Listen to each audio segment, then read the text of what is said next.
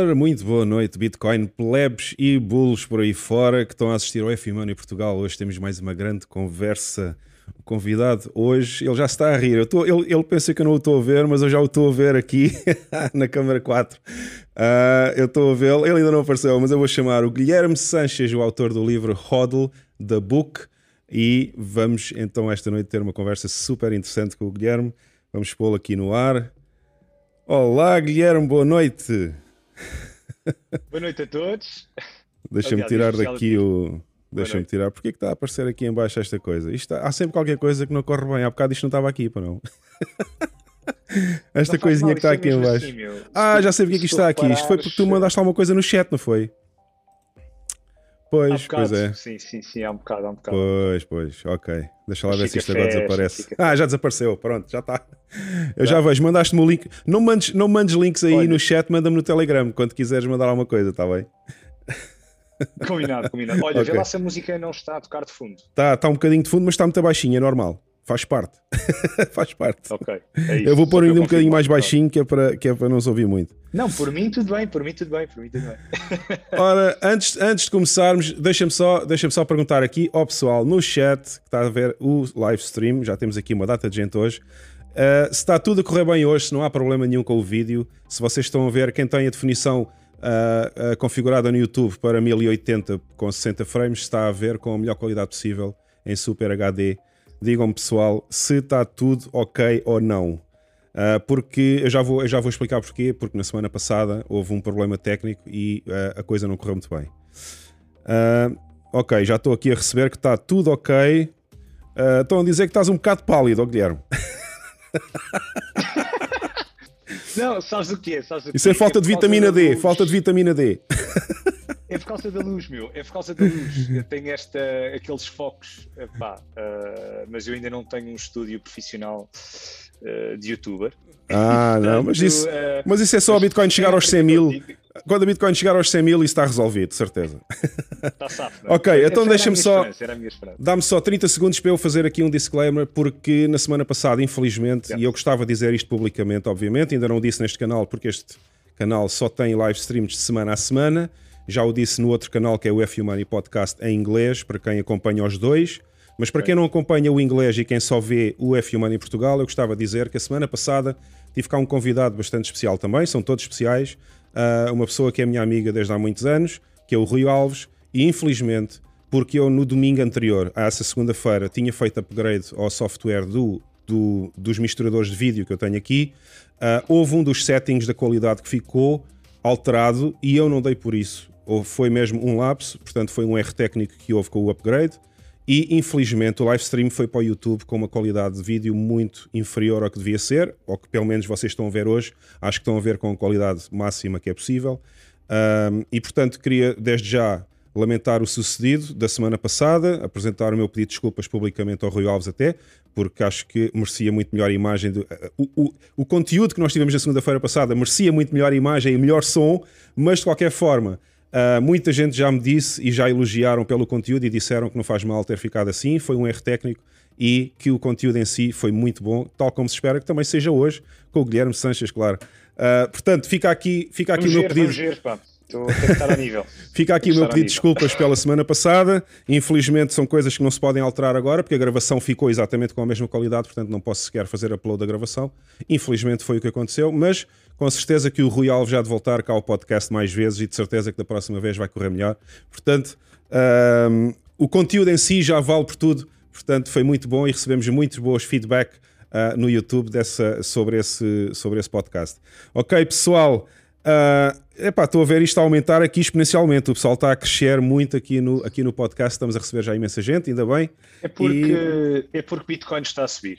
Se nós tivéssemos aquele crédito Exatamente. 20%, tínhamos metade da, da malta. Meu. uh,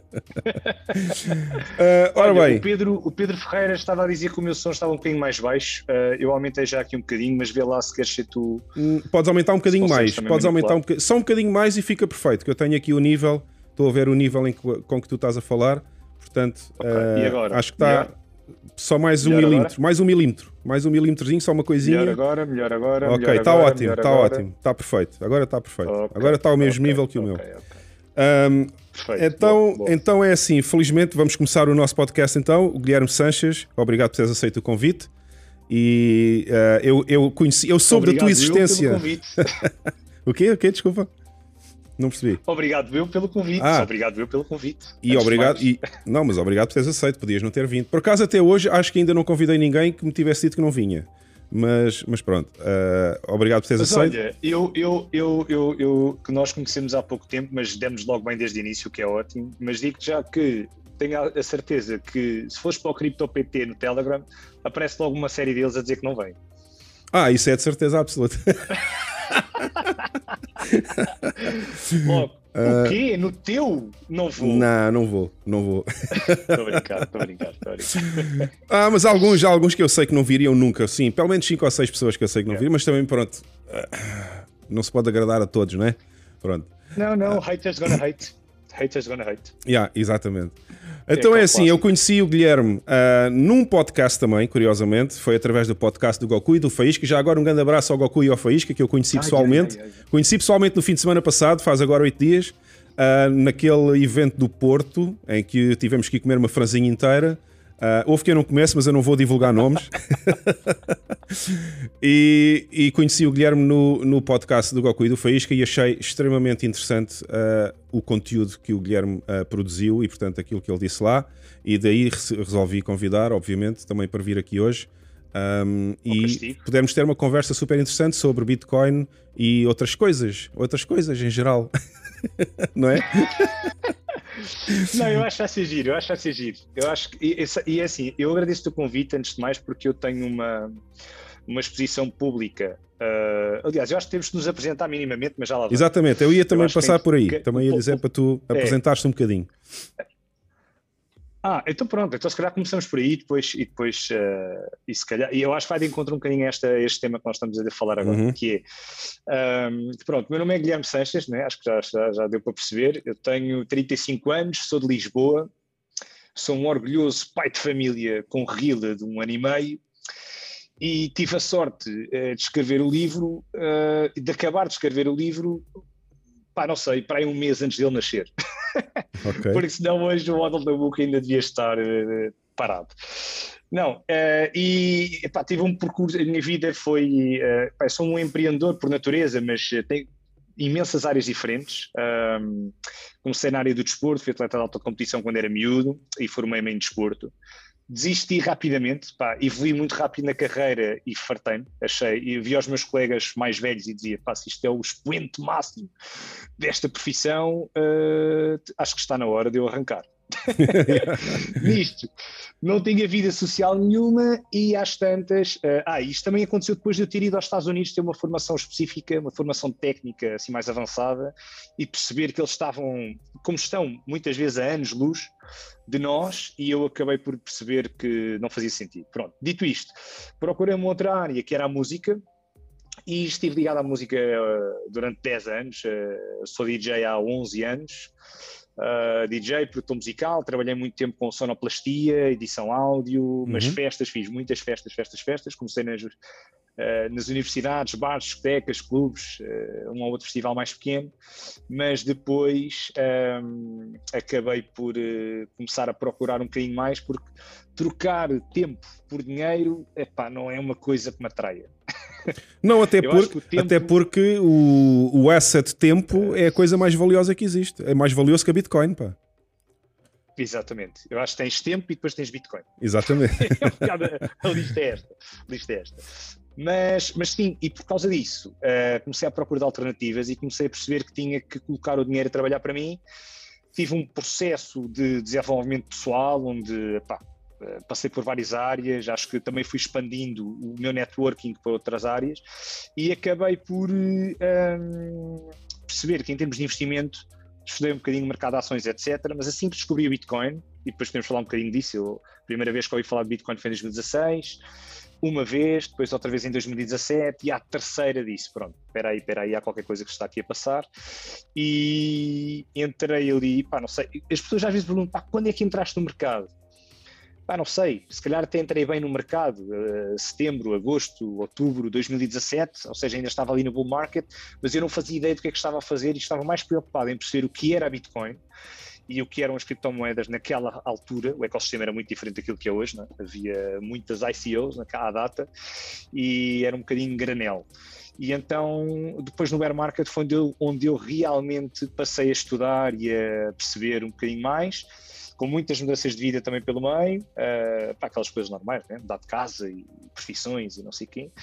E nisto, em 2019, sentia que não havia quase nada uh, em termos em português havia o livro do António Vilaça Pacheco uh, e o podcast dele também já tinha saído na altura. E eu inspirei-me um bocadinho aí e senti, pá, eu acho que esta informação é boa, muita gente precisa saber isto, mas quero dar um, pá, não sei, quero, quero pôr energia na cena, percebes? Achava que o ecossistema não tinha, precisava de power, precisava de malta divertida, era tudo ou demasiado financeiro ou demasiado geek. E pronto, escrevi o livro, comecei o podcast e hoje em dia, olho para trás, epá, e é brutal, porque não é brutal só o que o Hodl representa para mim como projeto, que é isso que essencialmente representa. Houve muitas pessoas que se aproximaram deste ecossistema pelo livro e pelo podcast, epá, mas tive a sorte de conhecer pessoas espetaculares e, e, e hoje em dia já moro, já sinto, gosto de perceber que sou mais um. Eu nunca, eu nunca vi para este ecossistema com aquela arrogância de dizer vou ser o. Não, eu sou mais um. E eu acho que agir esta comunidade que a cripto em Portugal tem, que é, uh, todos nós temos os nossos projetos, falta mais ligação, já começa a existir, se calhar por isso é que estamos aqui hoje os dois, yeah. por exemplo. Aliás, uh, para quem não sabe, uh, também existe um. Já podemos falar disso mais à frente, mas o Hugo teve a amabilidade de aceitar também o meu convite antes desta live de hoje. Para já lá vamos, já lá vamos. E... Não digas nada, não digas nada ainda, já lá vamos. Queria fazer aqui um agradecimento público, mas anyway. Mas já, mas já falamos disso, já falamos disso. Olha, só antes de continuar. Pá, isto, só para terminar, Diz. escrevi o um livro, podcast, entretanto abri uma pizzaria em Lisboa, portanto, como vês, epá, a, minha, a minha vida tem. O verdadeiro empreendedor. É o verdadeiro empreendedor, yeah, está é um sempre disponível frio, para. É um várias coisas ao mesmo tempo e já percebi que tu fazes várias coisas ao mesmo tempo. Uh, só antes de continuarmos, há aqui uma pergunta. Já agora, aproveito para informar as pessoas ah. que estão a ver que se quiserem fazer perguntas, eu agradeço se puderem fazer o mention no chat, porque assim é mais fácil para mim identificar as perguntas. Uh, portanto, se estiverem a conversar, não vale a pena fazer o mention, mas se quiserem fazer uma pergunta, façam arroba F espaço U e depois o YouTube até vos dá o, uh, para completar, dá-vos a opção de completar o nome do canal e eu assim vejo as perguntas com um fundo laranja, é mais fácil para mim identificar as perguntas no meio do chat. Portanto, mas pelo menos já vi aqui uma pergunta e voltando só um bocadinho atrás ao que estavas a dizer há bocado sobre a tua vida, houve alguém que perguntou atleta de quê? Que é a pergunta que está agora aqui no ecrã. O José ah, Bam perguntou: eras atleta de quê? Eh, eu fui atleta de handball. handball. Ok. Pronto, está respondido. no Sporting uns anos e apesar de cá em casa é toda a gente sportinguista, eu digo que sou do Benfica só mesmo é, para. Pá. Se me tivesse dito que eras do Benfica antes de, antes de começarmos o live stream, eu dizia que não, ah, esta noite não podíamos fazer live stream, pá. Houve aqui um problema no estúdio. Não, mas olha, mas, mas curiosamente, curiosamente, uh, não, não, o Goku não é os joelhos, é os ombros, meu. Os ombros eu até vou fazer isto ao vivo, pá. Eu fui operado e acho que se vê, vê-se uma cicatriz. Aí é bem. Vê-se, vê-se, consegue-se ver bem. Tenho duas. Tenho duas, uma em cada ombro, uh, mas fora de brincadeiras, um, eu não ligo muito a futebol, honestamente. Eu gosto é de Fórmula 1 e MotoGP. É, pá, eu Isso. também. Eu sou motar, para quem não Isso. sabe, olha, estou a divulgar, acho que publicamente é a primeira vez, eu sou motar também, pá. Eu adoro motas, é, adoro é, MotoGP. Olha, mais uma coisa que temos em comum, se calhar. Yeah, yeah. yeah. Então, olha, peraí, já agora eu sei, que, eu sei que vamos falar de cripto, mas de qualquer das maneiras, que moto é que tem? Eu tenho uma Honda CBR 1000RR. Espera, isso não é ser motar, isso é ser expert das motas, pá. Isso é, como se costuma dizer, tens que ter mãozinhas, não é, não é para toda a gente. Apesar de ultimamente agora ela tem estado na garagem, porque está a fazer um frio desgraçado já no Algarve, eu não tenho saído com a moto. Mas pronto, desde há muitos anos. Eu ando de moto, eu em Lisboa uh, ando de moto quase todos os dias. Todos era dias. como eu, quando eu morava em Lisboa, era todos os dias, porque ir, ir para o trabalho sem ser de moto é impossível. Em Lisboa não dá. Pronto, esquece, impossível. Esquece, esquece, Mas pronto. Uh, depois adoro, adoro depois fui para a Irlanda. Quando voltei da Irlanda já não fui para Lisboa, vim para Portimão. Agora estou temporariamente cá já há vários anos, temporariamente, mas pronto. A moto está aqui na garagem, mas eu agora tenho andado menos, porque está, já, depois do verão já está Por muito isso... frio. Um, Por isso é que o teu inglês também é tão fluido. eu tive, okay, eu tive okay. um ano e meio na Inglaterra e tive mais um ano e tal na Irlanda. Portanto, não, mas eu sempre, eu acho que as pessoas aqui no Algarve sempre tiveram contacto uh, com a língua inglesa mais. Sim, com os bifes. Mais com, com os bifes, bifes exato. Acho que também ajuda um bocado ter crescido, ter crescido no Algarve quando era criança, já praticamente já falava inglês com 6, 7 anos, porque só de acompanhar os ah, ingleses todos que estavam cá, cá sempre no verão era mais fácil. Agora estou um bocado com. Aliás, falo espanhol muito fluentemente. Ah, espanhol, entendo uh, bem, digo, digo umas coisas, pronto, não, mas não acho, acho que não sou capaz de ter uma conversa inteira em espanhol. Mas pronto, ok, deixa-me só ver aqui. Então, por enquanto não há perguntas, mas não se esqueçam. Uh, funciona, funciona. O Eduardo Espada está a dizer que não funciona. Eu vou, eu vou provar que funciona. Eu vou pôr aqui. Ah, o Goku já escreveu como deve ser. Já está um uh, com, o, com, o, com o fundo laranja, ok? Pronto, obrigado Goku por mostrares que funciona o mention. Portanto, pessoal, façam como o Goku acabou de escrever neste momento no chat. Se quiserem fazer uma pergunta, já sabem, é só pôr a arroba F exatamente, o Nuno ah, Cardoso olha, também já está a pôr. Acabei de descobrir uma coisa, meu. Acabei okay. de descobrir uma coisa, ou seja, Diz. tu estás a dizer para a malta pôr a arroba. Sim. E eu às vezes quando estou a ver o art fork ponho arroba, não é? Estou lá a yeah. pegar. Mas só aparece laranja quando te pegam a ti. Exatamente. A pessoa que está, a pessoa que está, a, a pessoa que está a fazer isso. o mention não vê o laranja. Quem vê o laranja é a pessoa que recebe, que recebe essa tag, ok? Pronto. Acabei, uh, acabei de descobrir isto. Lá está, conheci o Son Goku. O Son Goku é um gajo com mais conhecimento. O seu Goku, Obrigado, o seu Goku, Goku é, um, é, é, espetáculo. Também já esteve aqui no podcast, no episódio número 2. Teve cá o Goku e o Faísca, foi fantástico. Foi fantástico também. Esse podcast, eu, eu, esse podcast foi duro para mim, porque eu vim diferido e Epá, e, e aquilo houve lá, esquece. É, é, é, é, como estar com eles ao vivo, é só, é só rir. Mas anyway, bora lá, bora lá, bora lá. Olha, aqui o Eduardo Espada está a dizer grande dupla, o Hugo e o Guilherme. Sim, senhor. Eu não sei quem é o Eduardo Espada, mas olha, bem-vindo. Bem-vindo, eu, eu acho que ainda não o conheço. Não, se calhar conheces, não? Não, o Eduardo Espada, sim, conheço. O Eduardo ah, okay. Espada é, é meu amigo e esteve uh, e teve contigo há pouco tempo, colocou-te algumas questões de trading na quinta-feira passada. Ah. Ah, estás a falar, ok, daquilo que a gente ia falar a seguir. Exatamente. Ok, ok. Pronto, então não estava a lembrar de quem era o Eduardo Espada. Bem-vindo aqui ao, ao, podcast desta noite. E ainda bem que então ele já me conhece desde. Mas ele conhece-me via Zoom. Eu pensava que estavas a falar pessoalmente, mas pronto, é via Zoom. Ok. Não, não, não, não, não, não. Pessoalmente não. Ok. Pessoalmente não. Um dia, um dia há de acontecer, um dia há de acontecer. Exato, a gente está a terem uns eventos de certeza absoluta. Ok, então Querias há bocado falar sobre, essa, sobre, sobre esse evento de quinta-feira, antes de passarmos a falar de criptos, e se quiseres ah, dizer sim, o que é que sim, aconteceu. Sim. Opa, basicamente, eu, eu quando escrevi o livro, aliás, eu não sei se toda a gente que está a assistir hoje em direto sabe que eu escrevi o livro, mas o livro é este aqui. Yeah, okay, a gente também já ia falar nisso, mas pronto, ainda bem que mostras. Não, mas já lá vamos, já lá vamos. Exato. Uh, temos tempo para tudo. Uh, aliás, como tu tens que bater recordes para aí 3, 4 horas de live, pronto, olha. Não, não.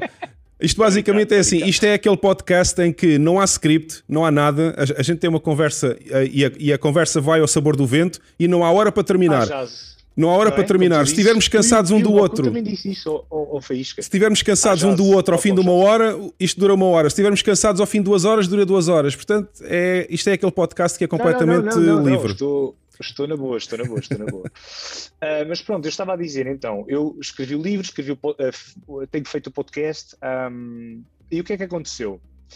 Eu comece, começaram a chegar até, eu pensei, pronto, há aqui uma forma de, de, ajudar ainda mais as pessoas, então decidi que podia ter uh, serviços uh, relacionados com esta temática. Um bocado de forma informal, de forma tranquila e sem fazer grande publicidade, etc.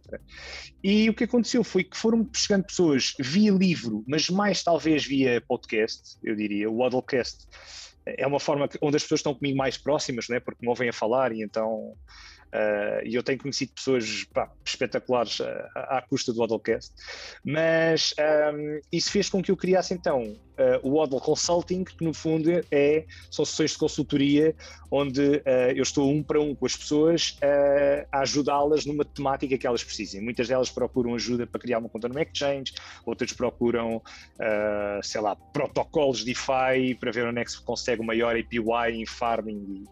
Há de tudo um pouco, ok? Mas o mais importante importante é que, é que, é que aquele tempo seja para a pessoa e que ela saia de lá a sentir, epá, foi muito útil e eu saio daqui hoje e já consigo progredir. Dentro do ecossistema de forma autónoma, porque esse sempre foi o meu objetivo. É que as pessoas façam as coisas de forma autónoma. Nada de acharem que precisam de uma empresa ou precisam de estar dentro do, uh, sei lá, ligados a alguma coisa em particular principalmente que tenha referrals e comissões à mistura, isso é tudo bullshit. Uh, as pessoas podem comprar e vender o que quiserem, podem fazer o que quiserem, mas precisam de aprender. Pronto, e então esse serviço fazia sentido.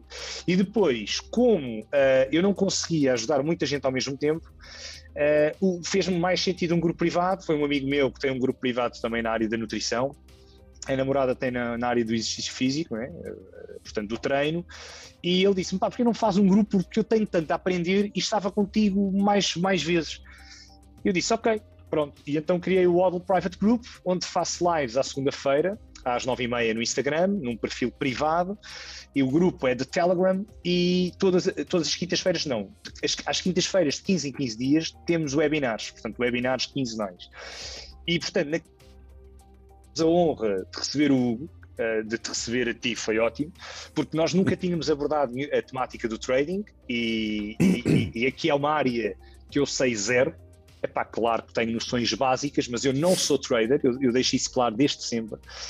E, e, eu acho que tem que ser assim. E temos que procurar as pessoas que são realmente boas em determinadas áreas. Eu achei que havia uma, uma altura, depois das minhas férias de verão, férias que foram, foram mega curtas com a história do restaurante, mas anyway, uh, eu disse: pá, uh, eh, acho que agora já o meu conhecimento é limitado, eu não sei durante quanto mais tempo é que consigo fazer webinars com determinados temas uh, e não sei se o grupo se mantém dentro de um determinado molde, e então disse assim: olha, uma coisa gira para inovar era ter convidados e fez todo o sentido. Comecei com o João, com o Crypto Dealer, não é? ah, okay. Quem do Hard for Café? Mas, yeah, do Hard for Café, mas na categoria de eh, embaixador Nulls, e foi ótimo porque ele ensinou-nos bastante sobre Nulls. Um, aliás, uh, pá, foi o que foi, e foi giro. Uh, tivemos também, passado um mês, porque os convidados repetem mensalmente e eu depois faço um sozinho 15 a 15 dias. Não é? uh, tivemos o Paulo Santos, o Paulo Santoshi, também do Art for Café, uh, que já tinha concedido uma entrevista no passado para o Odel Público com, e teve-nos a falar da Crypto.com e daquilo que é o ecossistema Crypto.com. Ainda, ainda estávamos a meros dias do lançamento da mainnet, da Cronos, uhum. e, epá, e hoje em dia às tantas já, já, já anda tudo doido com Cronos, tudo doido, como quem diz, pronto. Mas já, já temos aquela, aqueles clássicos DeFi com API gigantes para fazer aquele pump and dump clássico. Ai, que está-me a dar é, aqui é uma comissão. tu nunca foste, ao, nunca foste ao casino? Já, já às vezes, às vezes, às vezes isto em cripto também há casino, mas já lá vamos. Já lá vamos. já lá vamos. E a semana passada, a semana passada, uh, tínhamos, tínhamos aí. Um, eu disse: epá, eu, há uma temática muito importante que é, e a malta vai perguntando, aquele clássico também, quando é que acaba o bull market? E eu, epá, foi pena porque no outro dia a passar a rua e a bola de cristal que eu tinha uh, caiu-me na passadeira e eu não consigo responder essa questão de quando é que é o final do bull market. E, e pronto, e achámos, bem, há uma pessoa que garantidamente segue Bitcoin uh, ao milímetro e, acima de tudo, segue Bitcoin do ponto de vista fundamental, mas também do ponto de vista técnico. E, portanto, fazia todo o sentido convidar-te. E tu foste Uh, pá, foste top. E, e, o pessoal adorou o webinar e o webinar já lá está para todas as pessoas que não puderam ver em diferido e viram em diferido. E foi, uma, foi, um, foi um input muito grande porque é uma área que eu não consigo explorar e que tu exploras muito bem. Portanto, e eu agradeço, e, eu, e eu agradeço o convite que tu me fizeste. Mas o feedback do pessoal foi mesmo brutal. Não? O, o feedback do pessoal foi mesmo brutal. Disse, pá, adorámos o Hugo. Eu disse, pá, atenção, segunda-feira, F Money Portugal. Claro que F Money Podcast também já está mais do que promovido. Subscribe, notification pod, bell, podcast. bora, bora, bora. Estava uh, aqui, aqui a pôr há bocado no ecrã uma mensagem. Já agora agradeço o convite também, porque me fizeste ir ao webinar. Foi, foi muito divertido. Acho que nunca tinha Uh, foi uma coisa que eu nunca fiz nos meus dois canais, nem no podcast, nem neste Portugal. Também nunca fiz estilo. Um, estilo webinar, mais no sentido de ensinar como é que se começa o trading, ou seja, os meus, as minhas análises técnicas que eu faço tanto no canal em inglês como as que ponho aqui no canal em português, mas que são no fundo as que vêm do Art for Café, porque eu depois ponho-as aqui no canal Portugal, uh, já são para quem já percebe minimamente trading e, portanto, já, tem, já, já domina a linguagem que eu uso para fazer o trading. Portanto, mas nunca pensei, foi a primeira vez, e foi graças a ti, com esse webinar, que eu fiz a primeira vez uma estilo uma aula, digamos assim, uh, em que a iniciação ao trading, vá, digamos. Uh, e foi bastante engraçado. E acho, e acho, que o pessoal até foi muito receptivo e até, até percebeu bem o que é que eu estava a falar e, portanto, um, foi interessante desse ponto de vista. Foi, portanto. Foi, o pessoal foi altamente receptivo e não só. Pá. Eu acho que as pessoas, uh, mais do que o teu conteúdo, é, e é isto que eu às vezes acho que em cripto eu gosto de ver, é mais do que o conteúdo de cada um, a postura que cada um tem. Percebes? E tu foste lá com uma postura didática, com uma postura de ensinar, uma postura na boa tal como eu, tal como e o grupo aceitou logo muito bem, ou seja, as pessoas ficaram surpreendidas porque há muito aquela uh, aquela já vamos falar disso também. Podes falar, podes falar à vontade, isto aqui pode-se falar de tudo. Não, não, não, eu sei, eu sei, mas há aquela questão da, do maximalismo, Bitcoin, etc. E então, às vezes, como tu és tão sincero e direto, que é uma coisa que eu gosto, a malta às vezes acha, leva a mal. Estás yeah. a ver? Leva a mal. Já estou habituado. E ali tu foste exatamente como tu és. Epá, e foi espetacular porque as pessoas perceberam, mas espera aí, isto é o mesmo Hugo que às vezes vai ao hard fork. yeah, é Hugo. mas no hard fork também corre ah. tudo bem. Ah. Eu acho que estás a. a, a, a Não, corre, acho corre, que a comparação corre. é com o CryptoPT, com aquele grupo no Telegram que às vezes há sempre umas discussões ali, sim, sim, que aquilo, sim, aquilo descamba muitas vezes. mas pronto. Um, Não, mas sim, sim. Não, mas acho que correu bem, gostei bastante. Uh, foi, a primeira vez, foi a primeira vez que eu. Acho, acho que foi a primeira vez que eu dei, vá, digamos assim, um, um, entre aspas, porque não é bem uma aula, porque eu não sou professor, mas pronto. Correu bem porque foi a primeira vez que eu fiz um webinar no sentido de ensinar às pessoas como é que se começa no trading e acho que até, yeah. até me desenrasquei bem porque, pelos vistos, eles perceberam tudo e gostaram de, de, ver na prática como é que se fazem as coisas e tal. Portanto, que é uma coisa que eu não faço nem no Art for Café, nem faço aqui depois nos canais porque já estou a falar com um público um bocadinho já mais avançado na área do trading e portanto. Mas olha, mas olha, podias fazer um, podias fazer um, um, um FU Money uh, Beginners, meu, ou um FU Money, uma playlist. Trading... Talvez eu, eu, já pensei nisso, uma playlist. Sim, sim, sim, sim. Uh, trading Lessons ou. Pronto, Trading Lessons, assim. exatamente. Eu já pensei nisso, mas tinha que preparar as coisas e tenho tido tanto trabalho com os dois canais, já, já como eles são. Uh, ainda ando a pensar como é que vou fazer isso, porque às vezes já não há tempo para tanta coisa e é só uma pessoa. O One Man Show é só uma pessoa a fazer isto tudo e depois é muito complicado, não tenho tempo a viver. Sei como porque, é que é, é, é porque senão só faço, só faço YouTube, não faço mais nada, percebes? Portanto, uh... E a ah, malta, a malta às vezes diz: no Insta, uh, pá, é mensagens que eu demoro muito tempo a responder, ou no Telegram, ou no WhatsApp, ou no, no Instagram, e as pessoas perguntam-me dizem-me assim: Tu não me respondeste. E eu às vezes peço desculpa, e com um mês de atraso. Eu digo: Pá, peço imensa desculpa, Pá, mas não dá para responder a tudo, é one man show, não dá para. Yeah, yeah. Não dá para tudo. Temos aqui uma grande assistência que vem do teu, que vem do teu grupo, pá. Estou a ver que há aqui imenso pessoal a ver hoje a, a, a nossa conversa. Pá, é importantíssimo, um, é importantíssimo, é importantíssimo. Estão aqui, estão aqui a tecer elogios, não só ao webinar, a mim, a ti. Um, ah, está aqui a frase que ficou na memória. So, seremos todos traders dentro de dois anos. yeah, isso é uma coisa importante. Memória. É, é tu basicamente. Isso, tu disseste isso. É, exatamente, porque foi medido pelo Phil, que é um dos meus mentores. Pronto, eu, eu basicamente, o que é que eu pensei quando eu fui dar essa, esse webinar? Pensei, eu vou usar mais ou menos a estratégia do Phil, porque ele já, é, ele já dá aulas de trading há muito tempo, e portanto, para não querer fazer a geneira, vou usar mais ou menos a estratégia que ele usa, que é explicar as coisas todas, não só do ponto de vista técnico, mas do ponto de vista psicológico. Porque um trader não tem só que dominar a técnica de análise de gráficos, tem que dominar principalmente e acima de tudo a sua própria psicologia e a forma como os comportamentos inatos muitas vezes uh, fazem tomar decisões emocionais que estragam tudo.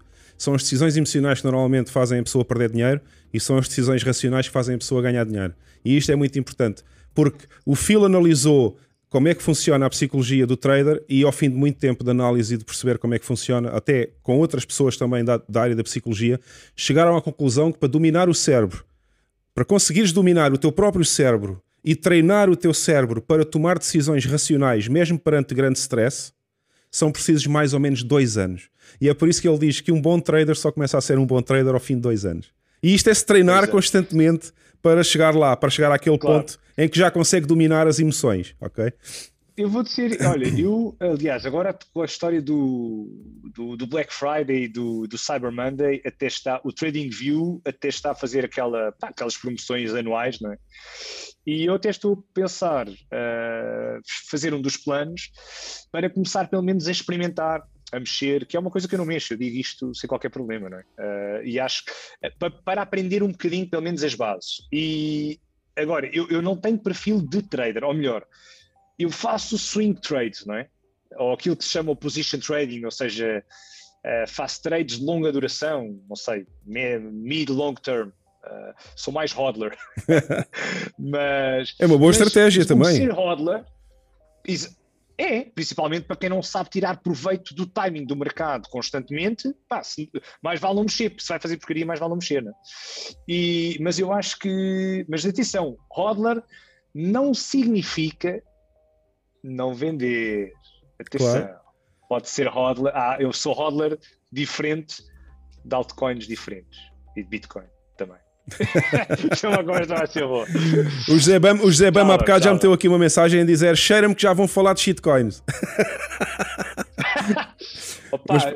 yeah, o José Bam muito provavelmente é um amante da Bitcoin e eu também sou e valorizo muito a Bitcoin. Aliás, a Bitcoin, se não fosse a Bitcoin, não estávamos aqui hoje. Ponto final. Exato podiam vir com os sistemas do que quisessem, ponto final. E aliás, fiquei contentíssimo há, uns tempos atrás quando foi. Uh, quando foi feita aquela, aquela estátua do, do Satoshi que foi Hungria? Foi Hungria, foi Hungria, se não me engano. Yeah. Hungria, yeah. Hungria, Hungria, Hungria, yeah, yeah. Foi giro, foi giro aquele rosto Anonymous, não é? Portanto, porque ninguém sabe quem é o Satoshi. Apesar de nós termos falado disso no outro dia, e eu também sempre me inclinei muito para o Alfini, mas. Yeah, por acaso falamos ver. nisso. Qual era a tua, qual era a tua perspectiva yeah. sobre quem é o Satoshi? Qual era a minha perspectiva sobre quem é o Satoshi? A minha perspectiva sempre foi que era o Alfini e a tua, curiosamente, também. Também aponta para Opa, isso. Mas. Uh, Gen Genesis Blog, vou enviar para ti, que estás aqui ao meu lado, moras aqui ao lado, pá, coisas deste género, não é? Yeah. Acho que foi e não mas, só, o próprio gênio da pessoa, o próprio gênio da pessoa, o Alfini era, era genial, foi, foi uma pessoa genial quando pertenceu aos, aos cypherpunks e uh, epá, eu sempre, eu sempre achei que tinha sido ele o criador, mas que nunca deu a entender que fosse ele, obviamente. Mas pronto, se foi ele o criador, olha, já faleceu, infelizmente, já faleceu. E, sim, sim, mas sim, isso, mas uh, a única coisa positiva do facto de ele já ter falecido, infelizmente dizer isto até parece um bocado estranho, é que nunca mais o Satoshi vai aparecer e portanto uh, nunca se saberá se realmente foi ele ou não mas infelizmente foi, uma, foi um grande gênio que faleceu e que, e que não devia ter. É, é daquelas pessoas que não devia falecer, mas pronto, uh, que já aconteceu, infelizmente, ah, faz mas, mas faz parte da vida. Mas eu é acho assim. que. Eu, mas, mas repara noutra coisa também que é interessante. Um, e eu sei muito bem que temos perspectivas diferentes sobre isto, porque já, já comentámos um com o outro por alto, uh, e é bom que haja pessoas com pensamentos diferentes. Mas aquilo, relativamente à Bitcoin especificamente, um, eu acho que aquilo que o Satoshi fez, pelo menos, uh, existe continuidade nesse processo. Lightning Network, Segwit, uh, Taproot, Liquid, chegar, seja, Liquid. Exatamente, ou seja, há muita gente, ou seja, há uma comunidade que realmente se criou e as coisas continuaram a acontecer.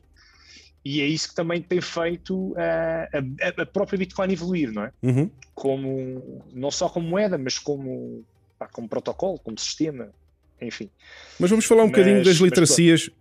Vamos falar um bocadinho das literacias. Então, yeah, o teu papel, bora, bora, bora, o teu papel tem sido bastante importante nesta área, porque acho que tens sido uma das pessoas que mais contribuiu para as literacias em português, não é? Porque um, escrever o uh, livro. Uh, sim, sim, sim. Não só escreveste o livro, como também já criaste o grupo das segundas-feiras, tens o webinar das quintas de 15 em 15 dias, portanto, toda a tua atuação Uh, o que te levou a ser também, se calhar, convidado para ir ao Goku e Faísca, o que te levou a ser convidado para vires aqui hoje, tem sido sempre na área das literacias e, portanto, o e teu cheguei, papel tem sido. E cheguei a estar já duas vezes no Art for Café. Ah, e também já foste ao Art for Café. Para apresentar okay. o livro, para apresentar o livro uma vez, e pá, e houve outra vez que eu estava live e já não sei porquê, não sei se foi o Nelson ou alguém, alguém me convidou a dizer, pá, devias ir entrar live. E eu disse, pá, está bem.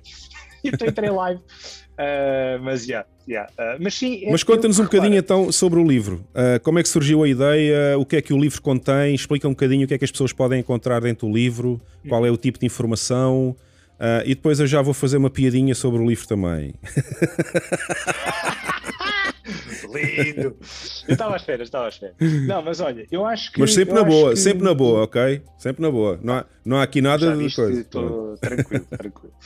Um, eu acho que só nós, nós, e nisso nós também concordamos, mesmo nunca ter falado sobre o tema, só não estamos na boa quando cripto é usada para tirar proveito das pessoas. Um, pronto, e, e, chega, e chega, para já chega. Yeah. Já vemos como é que se isto escala ou não.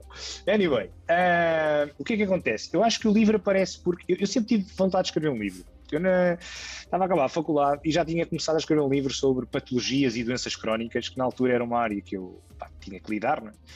E às tantas, uh, depois, pá, não me fartei, mas achei que não era, não era o timing para aquilo.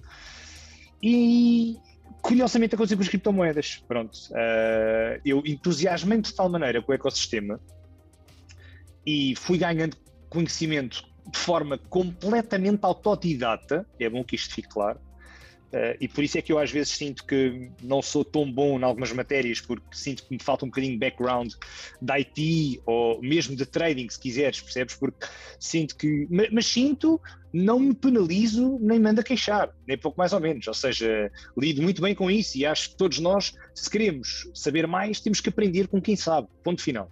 E tu, no outro dia, estavas a falar do teu processo de trading e também foi assim, não é? Portanto, eu identifiquei muito com isso. Mas o que é que acontece? Uh o livro aparece um bocado por isso. Eu senti que havia muita gente à minha volta que continuava naquele continuava e continua naquele struggling de pagar contas ao final do mês, de passar a vida a trabalhar, trocar tempo por dinheiro, de não conseguir ou seja, ser ou fazer. Ou seja, coisas. a escravatura moderna. Yeah, yeah, é yeah. isso, é isso, é isso, a escravatura moderna, é isso yeah. mesmo, é isso mesmo. E, e pá, eu acho que até usei essa frase se não é moderna, é. Mas eu acho que é isso, escravatura moderna. Estás, estás, estás a dizer exatamente aquilo que é, que é suposto dizer-se. E, e, pá, e eu senti que tinha capacidade para criar alguma coisa que ajudasse as pessoas. E o livro, então, uh, eu comecei por aí porque eu pensei, pá, eu se não tiver um livro, que é uma coisa mais sólida, não me sinto confortável. Eu sinto que tenho, quando chegar, quando começar com um podcast, eu, eu quero chegar já com um produto que dá muito mais trabalho a fazer e que demora muito mais tempo a fazer, para as pessoas perceberem que eu não, que eu não chego aqui, eh, pronto, crio um podcast e, e já está. Não, porque eu estou, eu estou cá em 2017, mas só começo a falar disto em 2019 ou 2020, porque eu crio o podcast para dar suporte ao livro, percebes? Portanto, uhum. Eh, todo o resto do tempo eu, eu estive a aprender. Pronto, e, e nisto o livro começa, uh, os primeiros capítulos começam com logo uma abordagem gira que é poupança e investimento. Portanto, que, logo para nós começarmos a desformatar a cabeça da, daquela malta que chega e diz: Não, pá, isto Bitcoin é bora, bora, bora, bora, e cripto é bora, bora, bora, bora. Que é, e, vamos, e vamos ficar todos ricos numa semana, que é, que, é, que é a ideia que, que, Epá, que é a fase que nós estamos a viver um bocado e ainda yeah. vamos viver até ao final do bull market, porque é, é, eu, às vezes eu uso uma expressão que é wannabe crypto. É, nós, quando somos DJs, usamos wannabe DJ, não é? Aquele gajo que compra um controlador e vai para um evento, não percebe nada de coisa, mas como tem o software, pronto, passa de uma música para a outra e é DJ. Pronto. Uh, e nunca mexeu em CDJs, nem vinil, nem nada. e aqui é o, é o wannabe crypto. Pronto. É, é um bocado isto. E então, mas que há outras pessoas que começam assim, mas depois ganham humildade e começam a querer de facto aprender e a estudar e interessam-se pelo ecossistema, uhum. interessam-se pela tecnologia, pelos fundamentos. Há outros que não, há outros que há mensagens que me custa imenso a digerir e a responder, porque eu noto que as pessoas estão-se a cagar. Estão-se a cagar. Elas querem é trocar Bitcoin para euros, cripto para euros e é Lambo, Lambo, Lambo. When Lambo, when Lambo. Yeah, When Lambo, When Lambo. Uh, uh, when Moon Sir. When Moon Sir. Mas pronto, o livro começa assim e depois então fala um bocadinho do que é, é blockchain, como é que começou o Bitcoin, fala um bocadinho dos cypherpunks, uh, dentro daquilo que é o meu conhecimento naturalmente, eu digo sempre isto com muita humildade. E, e obviamente uh, deves ter investigado um bocado também, antes de escreveres, não é? Lógico. Lógico, não é? Lógico, não é? Tive que procurar, tive que ler, tive que estudar, não é? Uh, uh, mas achei que a abordagem tinha que ser uma abordagem simplista e básica. Qualquer pessoa que pegasse no livro achasse que aquilo era uh, Crypto for Dummies ou Bitcoin for Dummies. Mas eu não digo nunca Bitcoin, eu digo sempre cripto. Okay? Ai, que michão! for Eu sei, sei, sei, urticário, urticário. Uh, mas, mas sim, mas uh, e então aí pá, falo de várias altcoins, falo de exchanges, falo de wallets, uh, o que é que são hot wallets, o que é que são cold wallets, como é que se cria uma conta numa exchange. Na altura, o livro ainda falta, fala, por exemplo, Coinbase, Kraken e Binance. Opa, que é um percurso fácil de fazer. Hoje em dia, nas centralizadas, tu tens uma loucura. Crypto.com, Qcoin, pá, se quiseres ir ser muito DGen, Hotbit, Gate.io, Ascendex, isto é, a lista é interminável. E, e, mas depois tens também as descentralizadas, que eu nem sequer falo no livro, não é? Nem sequer falo de MetaMask ou de, de Binance Smart Chain, ainda nem existia sequer, estas redes não existiam. Uh, ou, ou, melhor, se existiam, estavam ainda em módulo fábrica. E pronto, depois falo também como evitar esquemas fraudulentos, websites que as pessoas podem, podem uh, pesquisar, como o CoinGecko, o CoinMarketCap, falo de algumas, uh, referencia ali algumas pessoas que podem seguir. Olha, no outro dia estavas a falar do Alessio Rastani, é um youtuber que eu também sigo. Um, muito claro, bom, muito bom. Já agora fica a né? informação. O Alessio Rastani é, é, muito bom no trading e é uma pessoa também que yeah. uh, a maneira como ele fala ajuda muito a compreender como é que funcionam os mercados. Pesquisa, sim, sim, claramente, portanto, pesquisa, pesquisa no YouTube. Que vezes... Quem estiver interessado, faça a pesquisa por Alessio com dois S, Alessio Rastani no YouTube e vão logo dar com o canal dele. E ele é super divertido, e, portanto, yeah. mas, mas falo de outros uh, que quem anda aqui um bocadinho mais nas altcoins, que é o meu caso, assumido, uh, é, é, acaba por seguir também o Crypto Banter, o Ivan Tech, o, o Bitboy, os, os Crypto Chicos da vida, essa malta toda. Eu sigo mas de uma forma muito diferente, como sigo o Alessio Rastani, por exemplo. Há, há, há, há, canais que são didáticos, o Coin Bureau, por exemplo, faz análises fundamentais boas aos projetos, ou seja, ele é, faz análises imparciais, ou seja, ele não, ele não tem problema nenhum em dizer que aquele projeto tem várias lacunas. É? E, muito, e para ti, muito provavelmente, todos têm. mas, acima de tudo, hum, eu, eu uso os canais para perceber ok, quais são as trends, o que é que há de novo, alguma coisa que dê para aprender ali, etc, etc, etc. Mas pronto, mas o livro uh, fala um bocadinho de tudo isto. Uh, estava a ver, estava, a olhar para o livro, porque na capa tem alguma descrição. Epá, eu acho que na, no índice, pá, desculpem isto, quem acha estranho, eu já comecei a escrever isto há dois anos, né? portanto já não me lembro do índice todo. Pá, mas sim, fala de ATMs de Bitcoin, uh, staking, um, fala um bocadinho daquilo que eu acho ou que eu achava. Fala também das corretoras, por acaso, para as pessoas perceberem que uma exchange é diferente uh, de, uma, de um broker, ou seja, tu teres uma. andares na Plus 500 ou no Revolut ou na eToro, não é? É diferente, é completamente diferente tu compras Bitcoin na eToro ou na Binance.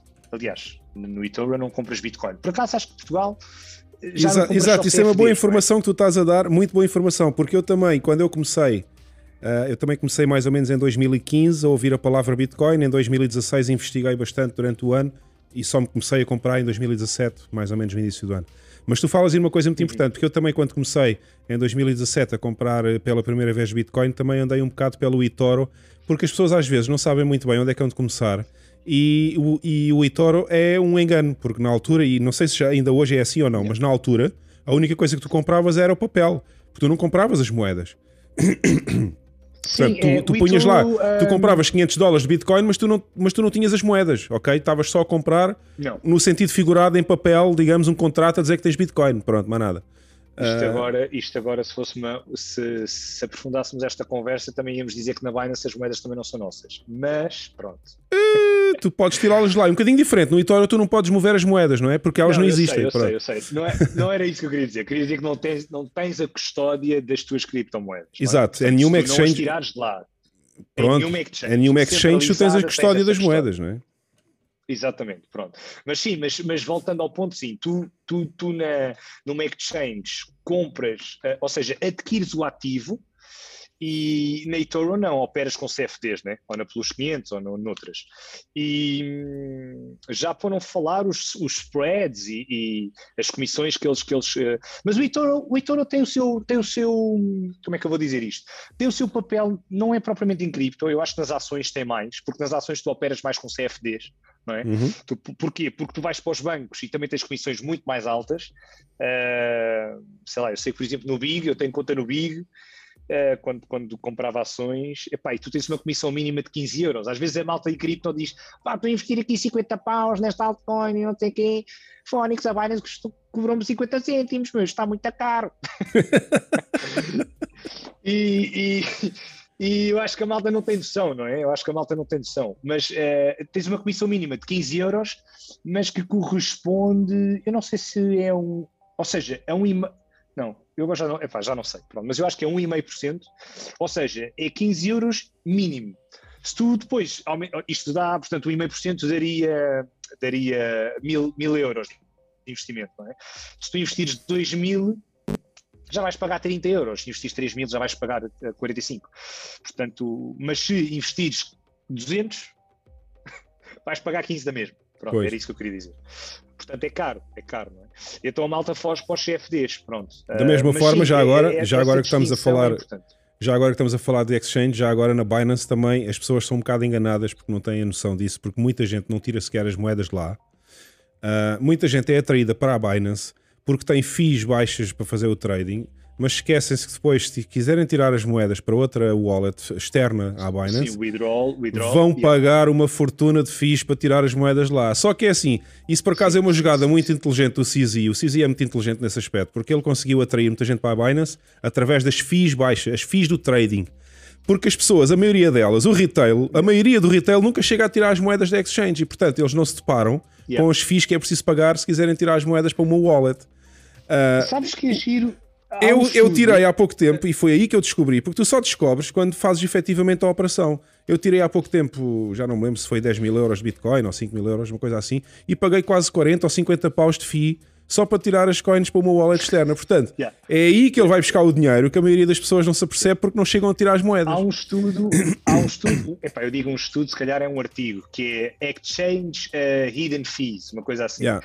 E a malta fala tudo no withdrawal, precisamente, não é? Que é aí que realmente as exchanges ganham muito dinheiro porque cobram. Uh, tem uma. Por exemplo, por exemplo Mas, muita gente é, fala mal da Coinbase. Deixa-me só dizer isto: muita gente fala mal da Coinbase porque diz que tem FIIs muito altas para o trading, quando na realidade não é bem assim, porque as FIIs do trading são baseadas em escalões. Quanto mais tu fizeres trade, menos pagas de FII, vais subindo no escalão. Sim, mas, mas... mas é porque a malta também usa a Coinbase e não usa a Coinbase Pro, não é? Exato. E, e, não, mas eu estou a falar da Pro, eu estou a falar da Pro. Muita gente ah, diz mesmo assim que okay. na Pro as FIIs são muito altas, porquê? Porque o, o, pessoal faz trade de 100 euros, 200 euros, 500 euros, mas se o pessoal começar a fazer trade pois. e acumular um volume nos, nos, últimos 30 dias superior a um determinado valor, porque aquilo tem vários escalões, as FIIs começam a baixar e, uh, muito, muito, muito. Agora, o que a Coinbase Pro tem, tem muito bom e que a maioria das pessoas não sabe é que se tu quiseres fazer o, uh, o withdrawal, portanto, se quiseres tirar as tuas moedas para uma wallet externa, tu só vais pagar, por exemplo, em Bitcoin, só vais pagar as FIIs da própria blockchain. Eles não cobram FIIs para tirar ah, lá as moedas. A Coinbase não cobra. Não, okay, é, é uma coisa mínima. Uau, Vais pagar. Uau, uau. Uh, a última vez que eu transferi Bitcoin para não fora de lá, isso. paguei, se não me engano, 250 satoshis. Só para teres uma ideia. Ou 270 satoshis. Que é precisamente a FII que se paga aos miners. Portanto, é a FII de transacionar na blockchain. Portanto, as pessoas falam yeah. mal da Coinbase Pro e vão todas para a Binance, mas vão enganadas, porque na realidade a que tem as FIIs mais baratas para tirar as moedas para fora é, é, é efetivamente a Coinbase Pro. E já Sim, agora a Kraken, a Kraken CZ, também. Uh, o CZ, epá, fez o seu modelo de negócio e portanto. E é muito inteligente. Aí não aliás, há dúvida, ele é muito inteligente. Soube há bocado, soube há bocado que ele vem a Lisboa quinta-feira. Vem, eu também só há bocado é que soube. Vi para aí um Twitter a dizer que ele vinha cá a Lisboa. Estava é toda a gente a falar daquilo. Yeah. Pá, não fazia ideia que ele vinha cá. Eu, infelizmente, não vou poder ir mas tinha todo o interesse em ir, sim, sim, sim achaste que era interessante. Mas, mas de certeza que há malta que vai, que vai. Que... Mas olha, já agora, porque o chat estavam aqui a dizer algumas coisas. Eu ia pôr precisamente uma coisa do chat, antes que eu me esqueça. Uh, há bocado estávamos a falar do Satoshi e de saber quem é o Satoshi ou não, e por acaso está aqui uma frase engraçada que o Diogo, o Diogo Matos mandou. uh, que eu vou pôr agora no ecrã. Matos, que é... Diogo, Diogo. Talvez vamos saber quem é o Satoshi no último bloco. Isso era lindo. Isso, isso é que era, era lindo. lindo. Infelizmente, infelizmente já não estamos cá. Guilherme. Yeah, é? yeah. Pois, epá, mas, mas era lindo na mesma. Era mas era lindo na mesma que dizer, no último bloco minerado epá. aparecesse lá o nome real do Satoshi. mas a questão é quando, é quando é que vai ser o último bloco minerado? Em 2140. 2140. Não, não, não, mas espera aí, mas tu não deixa, não é o último bloco minerado. É, Ou melhor, é. sim, minerado, está bem, está bem, está bem, está bem, tá bem. Não, é o último bloco não, em que é... ainda existem rewards, ok? Pronto, era isso, é que, isso, exato, é isso que eu queria, era isso, é isso, é isso, yeah. é isso, é isso. É quando mas, vai mas ser sim, impressa, portanto, quando vai entrar em circulação a última Bitcoin dos 21 milhões. É lindo. É, é, fui, fui naif o suficiente para me pôr a tentar fazer as contas até 2140. Mas já não estamos cá. mas olha, mas há aqui coisas no chat muito importantes que eu gostava de, referir. Está aqui outra é, pergunta que eu acho que é eh, importante para ti também. Como é que eu posso aderir ao grupo do Hodl? Também apareceu no chat. O Guilherme Veríssimo. Vou já, vou já responder. Então, então começamos por aí, está bem. Tá yeah. Não, mas era só para acabar o tema ah, das okay, exchanges, okay. porque eu acho que há aqui comentários muito importantes. Mas vou já responder ao Guilherme Veríssimo. Aliás, eu acho que o Guilherme Veríssimo me enviou uma mensagem hoje no Instagram. eu vi assim por alto. Portanto, Gui, eu também sou Gui, portanto podes tratar por Gui. Se for o caso, já vou responder. Mas anyway, uh, há aqui perguntas muito interessantes e uma é para ti, que é como posso aprender a rodar um full node Bitcoin, mas já lá vamos. Ah, Só yeah. para acabar o tema das exchanges, que é o Cruz e o Pedro Macedo, ambos disseram uma coisa que é verdade, que é tu hoje em dia já podes, em Portugal e noutros países também, comprar Bitcoin real. Pronto, porque a eToro tem de facto, com algumas criptomoedas, já compras um ativo real. Hum. Mas uh, depende de jurisdição para jurisdição. Ou seja, okay. há países em que isso não acontece. E há ativos em que isso não acontece. Pronto, a maior parte é CFDs e, e é uma plataforma de social trading interessante para quem gosta e de seguir outros traders uhum. e que lá está mais uma boa ideia para ti eToro para trading, não propriamente exclusivo Bitcoin, mas tu até podes fazer exclusivo Bitcoin. É interessante como social trading, porque podes ter muita gente a seguir-te no eToro, não é? Como trading, uhum. como trader. Yeah. Uh, e entretanto, o Ricardo, o Ricardo V também houve aqui, também disse aqui uma coisa muito engraçada. Um, engraçada não, verdadeira, e eu queria complementar o que ele está a dizer, porque é verdade. Ele, ele ajudou-me aqui no raciocínio, que no Big são 15 euros para comprar, 15 euros para vender e 15 euros 3 em 3 meses para a custódia. E não é só no Big, é noutros bancos também, mas é assim, nós se começarmos a falar dos bancos vamos chorar, não é? Nós estamos yeah. aqui para, para, sorrir. Eu acho graça que as pessoas queixam-se das FIIs das exchanges, mas... mas não se importam de pagar 10, 10 euros por mês ou 5 por mês para fazer, para pagar as manutenções das contas nos bancos. Yeah. Aliás, nós nisso somos ainda piores. Yeah. Quer dizer, mas pronto, eu ia, ia, agora falar, ia agora referir a Ethereum, mas isso pode dar um AVC e então vamos voltar aqui. Não, não, não podes falar à vontade porque as FIIs do Ethereum agora são maiores do que a transação que tu fazes. Podes dizer isso à vontade que eu não me importo. Era isso, era isso, que, era isso que eu ia dizer, era isso que eu ia dizer. É que Ethereum é fixe, meu. Tu compras tipo, sei lá, ah pá, quer fazer uma transação pequena, 100 dólares, e eles assim, pá, podes pagar 250 de FII, está yeah. É brutal. mas pronto, é uma estupidez. Isto para um gajo, isto para um gajo como o Vitalik, que em 2017 dizia que qualquer transação de cripto uh, via internet, seja para onde fosse, que fosse mais do que 5 cêntimos já era um abuso, era, era, era completamente yeah. estúpido. E portanto, agora estamos a ver o que é que o Ethereum está a dar. Epá, o, o Vitalik, eu agora vou entrar aqui num, num modo avacalho. só, só agora, só agora. Mas o Vitalik. Vê lá se não, é vê lá é se não me faz o YouTube banir o canal, hein? Não, não, não, não, não. É uma, é uma, é uma flor de estufa, não é? É uma princesinha arco-íris. Portanto, ele, ele às vezes precisa de ter aqueles seus momentos, mas eu acho que o Vitalik é um gajo super inteligente e mas, mas pronto, de facto saiu-lhe um bocado o tiro pela culatra e, e a Ethereum tem muitos problemas para resolver. Mas isto é a minha opinião. Mas pronto, voltando aqui à pergunta uh, do Guilherme Veríssimo, uhum. como posso aderir ao grupo do ODO? Então, a adesão ao grupo do ODO é feita via mensagem privada para mim no Instagram, no Telegram, no WhatsApp, por e-mail ou whatever. Uh, e lá eu explico como é que é feita. Mas sim, no fundo, há uma, há uma mensalidade associada ao grupo e, e eu depois respondo e, e pronto, e é isso. E envio os links e pronto. E todas as pessoas que entram no grupo têm acesso a todos os webinars que estão para trás, a todas as lives que estão para trás. não pagam mais por isso, são exatamente igual às outras, e, e não, não há qualquer tipo de fidelização. É, é, é, a mensalidade é, é, é, muito baixa para o conteúdo que nós temos lá. Quando eu digo nós, sou eu e, e as pessoas do grupo, ok? Não é nós, a equipa do Waddle. Houve uma vez alguém que me disse assim: Olha, vocês aí no Waddle, a vossa equipa, eu sim, a vossa equipa, pá, a vossa equipa não.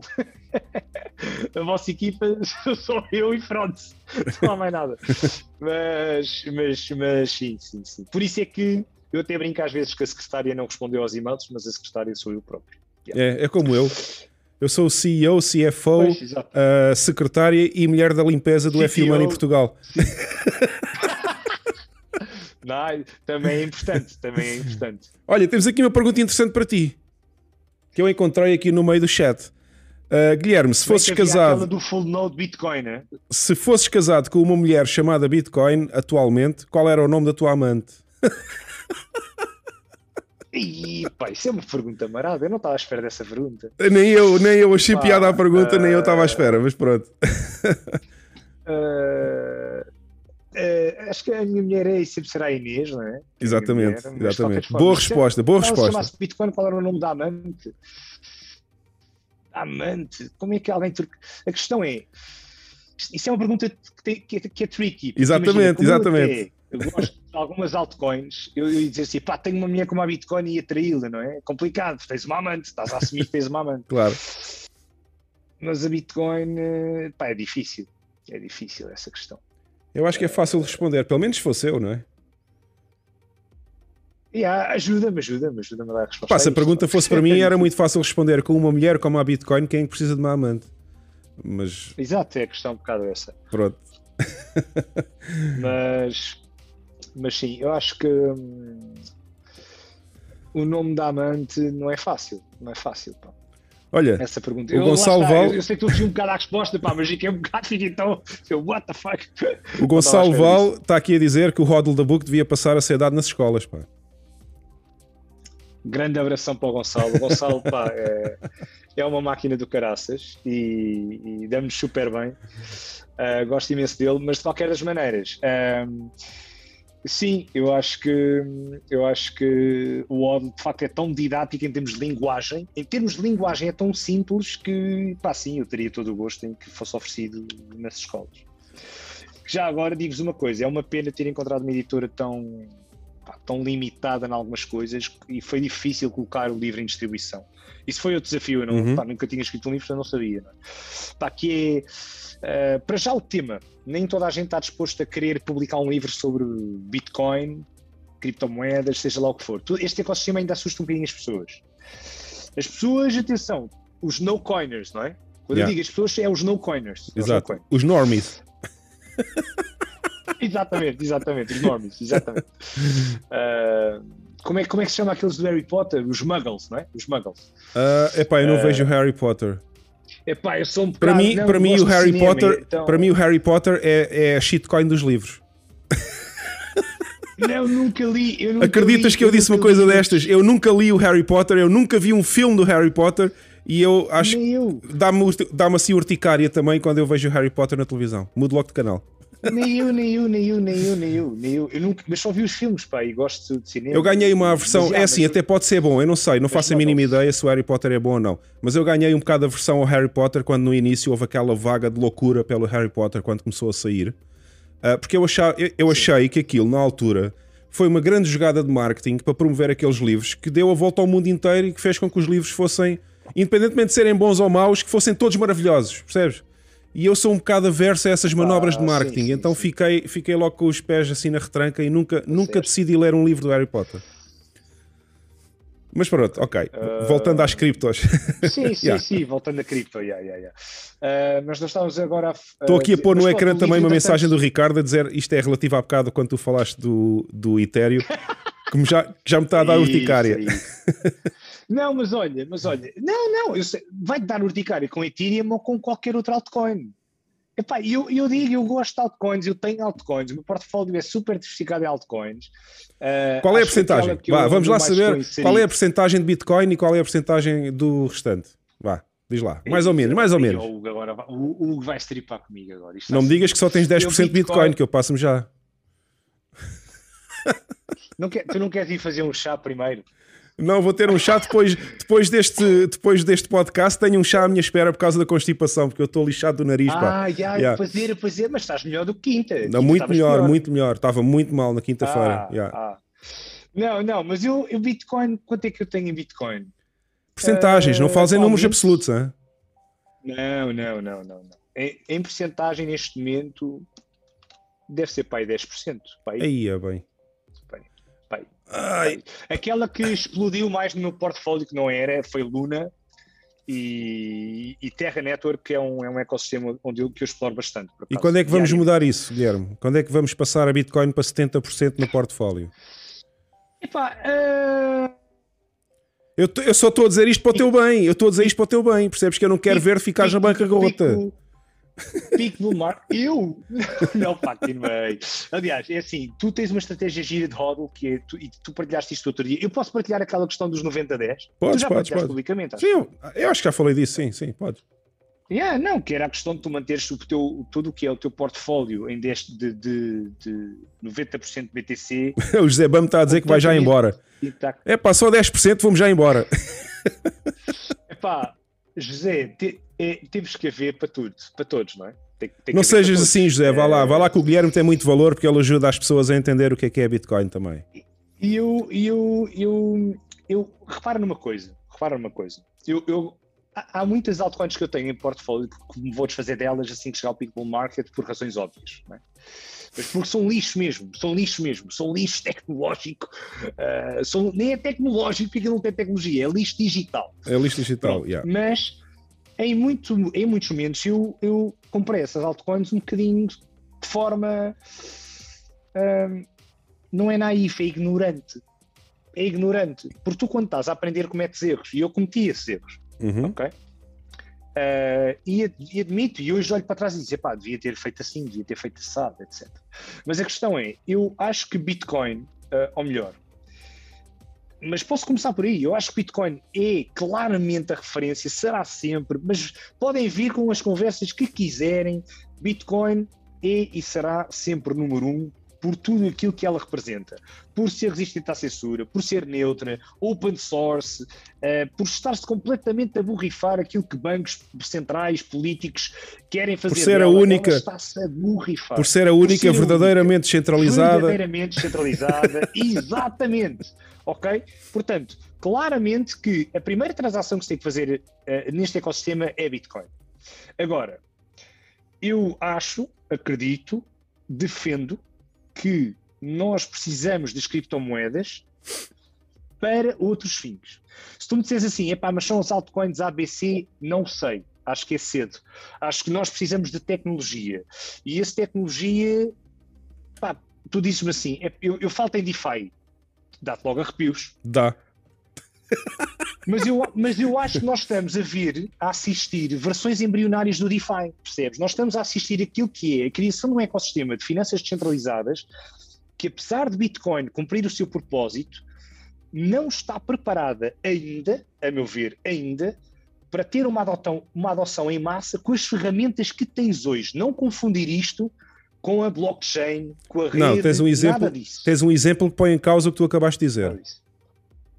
Tens o exemplo de El Salvador, que é um país que já adotou em massa a Bitcoin, já tem, uh, curiosamente, alguns números interessantes. Uh, El Salvador tem 1,8 milhões de contas bancárias em banca tradicional e em apenas um mês uh, teve mais do que 3 milhões de wallets de Bitcoin criadas depois da adoção da Bitcoin como legal tender.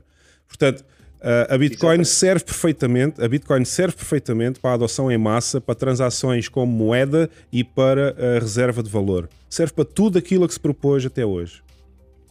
E depois vêm-me dizer assim: ah, mas não se pode comprar nada com Bitcoin porque o café custa 50 cêntimos e vais pagar 50 cêntimos de FII. Não é verdade. Não, existe dia, a Lightning Network, já. existe Lightning Network, as transações são em segundos, pagas praticamente zero FIIs, aquilo é para aí meio cêntimo ou um cêntimo, o que é que são de FIIs, na maioria dos casos, e portanto não venham cá com cantigas que é preciso ter outra moeda qualquer para fazer transações rápidas e baratas, porque isso é tanga. A Lightning Network em cima de Bitcoin já faz isso tudo e, e arrasa com a maioria dos, dos use cases das, das altcoins ou shitcoins que existem por aí. Portanto, Mas isso que tu acabaste é... de dizer não é bem, bem assim. mas estamos sempre, repara, para já relativamente a El Salvador, tens atenção, pá, qualquer pessoa que fique indiferente a criar-se uma, uma cidade Bitcoin sustentável, não é? Uhum. Ou, ou, seja, eh, energeticamente sustentável e em que tens zero impostos, tens zero taxas, zero comissões, etc, etc. Pá, ninguém pode ficar, ninguém pode ficar indiferente a isto. Isto é completamente revolucionário na esfera em que nós vivemos, ok? Na Terra, no planeta Terra e em Marte também. Uh, pelo menos enquanto o Musk não puser lá uns cães. Mas, uh, mas, mas, mas é, é, é, completamente revolucionário e ainda hoje, uh, hoje ou ontem, o Presidente até estava a brincar, eu assim, como é que é possível? Eu fico chocado com, a, com, com, com, com, o facto do Banco de Inglaterra imprimir dinheiro do ar, não é? Pronto, mas quer dizer... Ah, isso foi uma grande resposta à troca. Yeah, só que eu olhei para aquilo e disse assim: Banco de Inglaterra, yeah. pá, esquece, tu podias atacar os países todos do mundo, tudo o que é Banco Central, aquilo é uma vergonha, não é? Claro que uh, os bancos estão a lutar pela sua própria sobrevivência e, portanto, uh, e, e lá está. Os bancos, mas depois fazem com que as pessoas também tenham que lutar, não é? Porque esta hiperinflação está a acontecer já. E não é só os produtos ficarem mais caros, é os produtos terem o mesmo preço uhum. e para além de ter o mesmo preço, teres menos quantidade de produto. É? Pronto, mas, mas, mas voltando, que isso também é uma forma de inflação. Mas voltando, voltando aqui ao que nós estávamos a falar, que é Bitcoin é claramente a referência, ponto. E, mas tu precisas de outras coisas, ou, que é, eu não gosto de estar sempre a olhar para os sistemas de pagamentos, percebes? Uhum. Nós temos só é, sistemas de pagamentos, sistemas de pagamentos, que também, tu dizes-me assim, mas também é uma finança descentralizada? Claro que é, claro que é. Mas nós, no futuro, vamos querer formas de aumentar a nossa Bitcoin passivamente, vamos querer juro, vamos querer depósitos com juros. E tu dizes, pá, hoje em dia já, claro, já E a malta começa logo a dizer que na Binance está X e que a Celsius, a BlockFi ou a Nexo dão Y mas não deixam de ser plataformas centralizadas que ainda não cumprem o propósito que nós queremos. Percebes o que eu quero dizer? Eu percebo. Agora, mas... eu acho que vamos precisar, numa primeira fase, porque isso acontece sempre, nós vamos precisar de alguns players centralizados não é? no ecossistema, não confundir isto com Bitcoin, num ecossistema tecnológico das criptomoedas, uhum. esses players vão tirar partido do, do, do ecossistema e vão querer criar soluções em blockchain em blockchain centralizadas, que não é o que se pretende, mas que vão ajudar as pessoas a dar o primeiro passo. Tu dizes, mas podem dar o primeiro passo com Bitcoin. Eu sei, também gostava, mas não é isso que vai acontecer. Infelizmente, não é isso que vai acontecer. E adorava que nós víssemos Epá, adorava que as CBDCs fossem um flop do caraças. Yeah, a gente já adorava. vai falar nisso. A gente já vai falar nisso também. Adorava. Mas olha, que fosse um flop antes... e que os gajos estivessem assim, ah, ah, completamente até perdeu o controle à cena. Mas pronto, antes, é, antes de continuarmos, deixem-me só, porque eu já perdi aqui um bocadinho o fio à meada no chat, já, já deixei isto passar bastante para a frente, mas há aqui uma coisa interessante. Ah, uh, Deixem-me só pôr um bocadinho o chat também a andar para nós passarmos as mensagens. O Guilherme Veríssimo pergunta como é que eu posso aprender a rodar um full node Bitcoin. Muito fácil. Ah, uh, existe um. Já agora, se calhar, vou, vou aproveitar, vou abrir aqui. Como é que ele se chama? Agora esqueci-me do nome. Boa. Uh, Ketan, já sei, Ketan. É um gajo que tem um canal no YouTube. Deixa-me só pôr aqui, portanto, no meio. Eu vou. Ah, já fiz a geneira. Hum, hum, hum, hum. ok, é aqui. Uh, eu vou abrir aqui o YouTube e vou mostrar.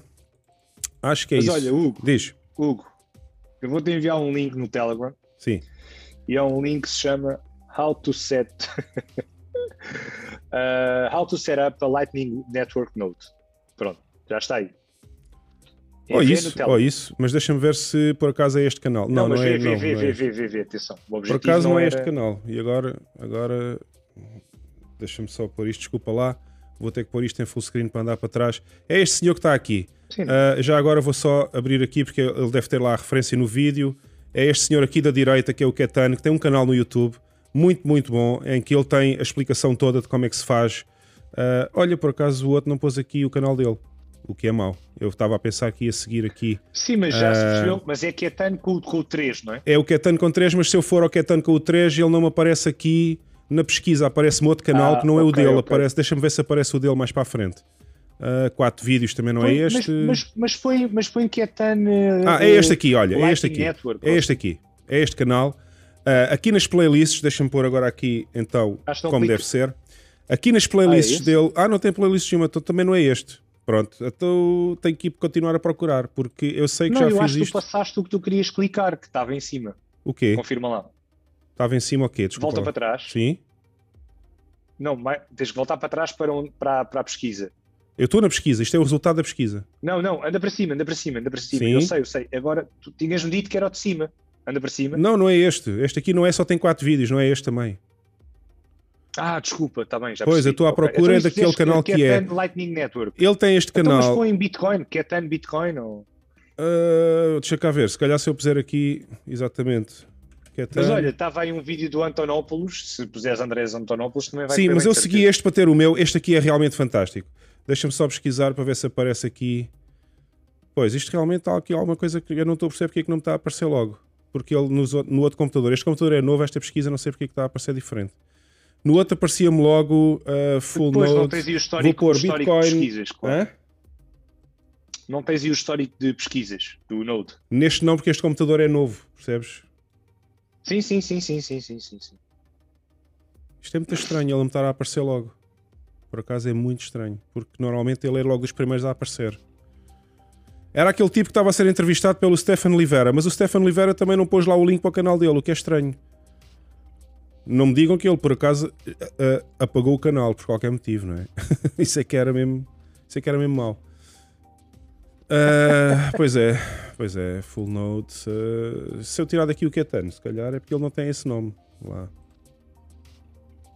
Não, também não aparece. Epá, eu vou ter que pesquisar por acaso. Agora fiquei um bocado desiludido. Pensei que tinha isto para aqui já. Mas realmente eu vou ter que passar este site ainda durante o podcast, porque este, este, este podcast que eu segui para fazer o meu full node epá, é fantástico. Não sei se alguém, por acaso, no chat também conhece o Ketan. Ah, para aí, também há outra hipótese, que é eu pôr aqui o Ketan no Twitter. Porque ele, tem, ele também tem Twitter, eu sou seguidor do Ketan. É um gajo australiano, por acaso. Uh, estou-me sempre a enganar no teclado, acreditas? Estou sempre a escrever no teclado errado. E... Ah, é porque, como, como, tens agora o setup todo novo, não, ainda yeah. não estás habituado Ok, a... é isto mesmo. YouTube Ministry of Nodes. É isto mesmo. Está aqui. Pronto. É mais fácil assim. Este é o canal, ok? Pronto. Um, voltando então aqui ao main screen, este é o canal que eu segui. Existe aqui uma playlist que é Ministry of Nodes Box Guide 2020 Edition. Eu, por acaso, na altura que fiz o meu, segui este, Ministry of Nodes Ubuntu Node Box Guide. Mas o Ketano já, já me corrigiu no outro dia no Twitter, diz que esta playlist é mais recente. E, portanto, está aqui uh, youtube.com barra Ministry of Nodes e vocês facilmente chegam ao canal dele. Está aqui o nome do canal, Ministry of Nodes. Uh, tem cerca de 4 mil seguidores. E esta playlist que aqui está, Ministry of Nodes Nodebox Guide 2020 Edition, explica tudo como é que se faz um, um full node em, a correr em Linux. Uh, eu, por acaso, fiz o meu muito facilmente numa, numa virtual machine de um servidor HP que tenho aqui. Uh, tenho um servidor HP com várias uh, VMs a correr ao mesmo tempo e portanto não precisei de comprar o Raspberry Pi como muita gente gosta de fazer para correr o full node Bitcoin. Normalmente o pessoal compra o Raspberry Pi, põe um disco SSD com 1 tera e depois põe a correr o node lá com a blockchain completa. Eu por acaso, como tinha aqui um servidor HP, criei uma VM muito mais fácil, não precisei comprar o Raspberry Pi e fiz uma VM completamente com as mesmas instruções, é tudo igual, a instalação é completamente a mesma e é muito fácil fazer o full node. Portanto, vão aqui ao Ministry of Nodes do Ketan, que é um gajo que percebe muito, muito disto e sigam as instruções aqui nesta playlist e vocês vão ver como é fácil correr um full node okay. Bitcoin. Agora, desculpem lá o tempo que eu perdi nesta pesquisa, tive que ir ao Twitter encontrar aqui o, aqui o canal dele, mas pronto. Uh, ah, já agora, se o quiserem seguir no Twitter, é um gajo também muito acessível, vocês podem falar com ele, uh, basta pôr, uh, acho que é, deixa ver se tem underscore, tem, arroba underscore, que é tan com um 3. Portanto, basta uh, porem isto no Twitter, encontram logo o, o, o, perfil dele e ele é uma pessoa uh, que percebe bastante full nodes e por aí fora. Portanto, quem estiver interessado em full nodes, lightning nodes, tudo isso é muito fácil através do canal dele. E agora, voltando então, voltamos então aqui a nós e podemos continuar. Desculpa lá, era só por causa daquela pergunta. Já agora, Deixa-me ver. Pergunta, uh, ah, alguém perguntou quem é o Alessio Rastani. O Alessio Rastani é exatamente esse nome, exatamente como está escrito pelo Edgar Lobo. Uh, se pesquisarem pelo Alessio Rastani no YouTube, é um dos melhores traders que eu conheço. É um dos que eu sigo uh, regularmente. Cada vez que ele lança um vídeo, eu sigo os vídeos dele. Vão aprender bastante com ele sobre o, como é que se faz trading, não só Bitcoin e outras coins, como também nos mercados tradicionais. Ele faz sobre tudo. Portanto, vejam os vídeos dele, muito bons para quem está a iniciar o trading. Uh, mais alguma coisa que eu deixei para trás aqui no chat? Deixa-me só ver. Uh, alguém disse que já dá para transferir no eToro, também dá para transferir as, as coins para a wallet. Portanto, confirma-se que hoje em dia, pelo menos em Portugal, uh, penso eu que seja em Portugal, porque a jurisdição já o permite, que se possa passar do eToro para uma wallet. Eu não sabia, mas na altura que eu comecei a usar eToro em 2017 não se podia, era só, era só papel que se podia comprar como se fosse Bitcoin. Mais, deixa ver se há aqui mais alguma pergunta interessante. Uh, isto há bocado passou tão rápido, o pessoal começou a escrever muito e eu não consegui acompanhar no chat porque a conversa estava interessante. temos aqui temos aqui o José Bam, a, a, tal frase do José Bam há bocado. Eu vou pôr aqui. Ah, já não tenho os mentions depois, isto, isto, isto desaparece logo. Um, deixa ver se há aqui mais Temos algum. aqui uh, defensores ávidos de, de BTC. Ah, temos o quê? Desculpa. Defensores de Bitcoin. Ah, sim, sim, há muitos. há muitos uh... de Bitcoin, o que é bom, o que é bom, o que é bom. Uh, o Ricardo Soares agradece a explicação sobre a Coinbase. Uh, nada, Ricardo Soares, ok. Ainda bem que o pessoal está a entender ah, bem o que nós estamos aqui a dizer. E uh, deixa eu ver se eu chego aqui a mais alguma pergunta que eu vi há bocado no chat. o Guilherme até tem medo de dizer outras coins, diz aqui o Pedro Macedo. Pá, não, yeah, Pedro, não ó Pedro, tava, tava, ó Pedro aqui, neste, aqui neste podcast toda a gente pode dizer o que lhe apetecer. Eu, eu é que não costumo falar de outras coins além da Bitcoin, mas se os convidados falarem de outras shitcoins, para mim, ninguém os leva a mal. Eles têm valor, é por isso que estão aqui neste podcast. Portanto, eu não vou, não vou proibir ninguém de dizer o que quer. Não é só isso, olha, há, um, há, uma coisa que eu faço muitas vezes, uh, que é um exercício que eu faço comigo um, e, faço, uh, e faço porque gosto de fazer, que é, eu sei exatamente quanto capital em euros, em moeda fiduciária, é que tinha quando uh, é que tinha ou que tem colocado dentro do ecossistema. É? Uhum. Que para mim é dinheiro muito mais real do que os euros. Mas a questão é, e eu faço muitas vezes a comparação, o que é que teria acontecido se eu tivesse aplicado em Bitcoin neste timing ou se tivesse colocado em altcoins? Eu tenho momentos, uh, e a maior parte desses momentos o meu, o meu portfólio vale muito mais, muito mais, não, vale mais pelas escolhas que eu fiz do que se eu tivesse comprado apenas Bitcoin. Porque estou naturalmente a valorizar em euros, ok? Porque a ideia, como é óbvio, é tu acumular satoshis para o futuro. Ah, mas eu valorizo o meu portfólio, eu, eu, eu, eu olho para o meu satoshis. portfólio não em termos de euros, em eu Bitcoin. olho para o meu portfólio em Bitcoin. Yeah. A mim já nem, me yeah, interessa, já nem me interessa saber qual é o valor do meu portfólio em euros. Eu já não quero saber. Eu quero em saber é quantas bitcoins eu tenho. Pronto. Tu vives, porque tu vives claramente com bitcoin, única e exclusivamente. Pronto. Sim, 99%. Ah, eu tenho muito. Pronto. Sim, até porque se calhar há coisas que precisam. Há sempre, há sempre uma coisinha. Na, na troca. Yeah. Yeah, é normal. Há sempre normal. uma coisinha ou outra que é impossível. Pronto, mas isso, isso, vai, isso vai acabar.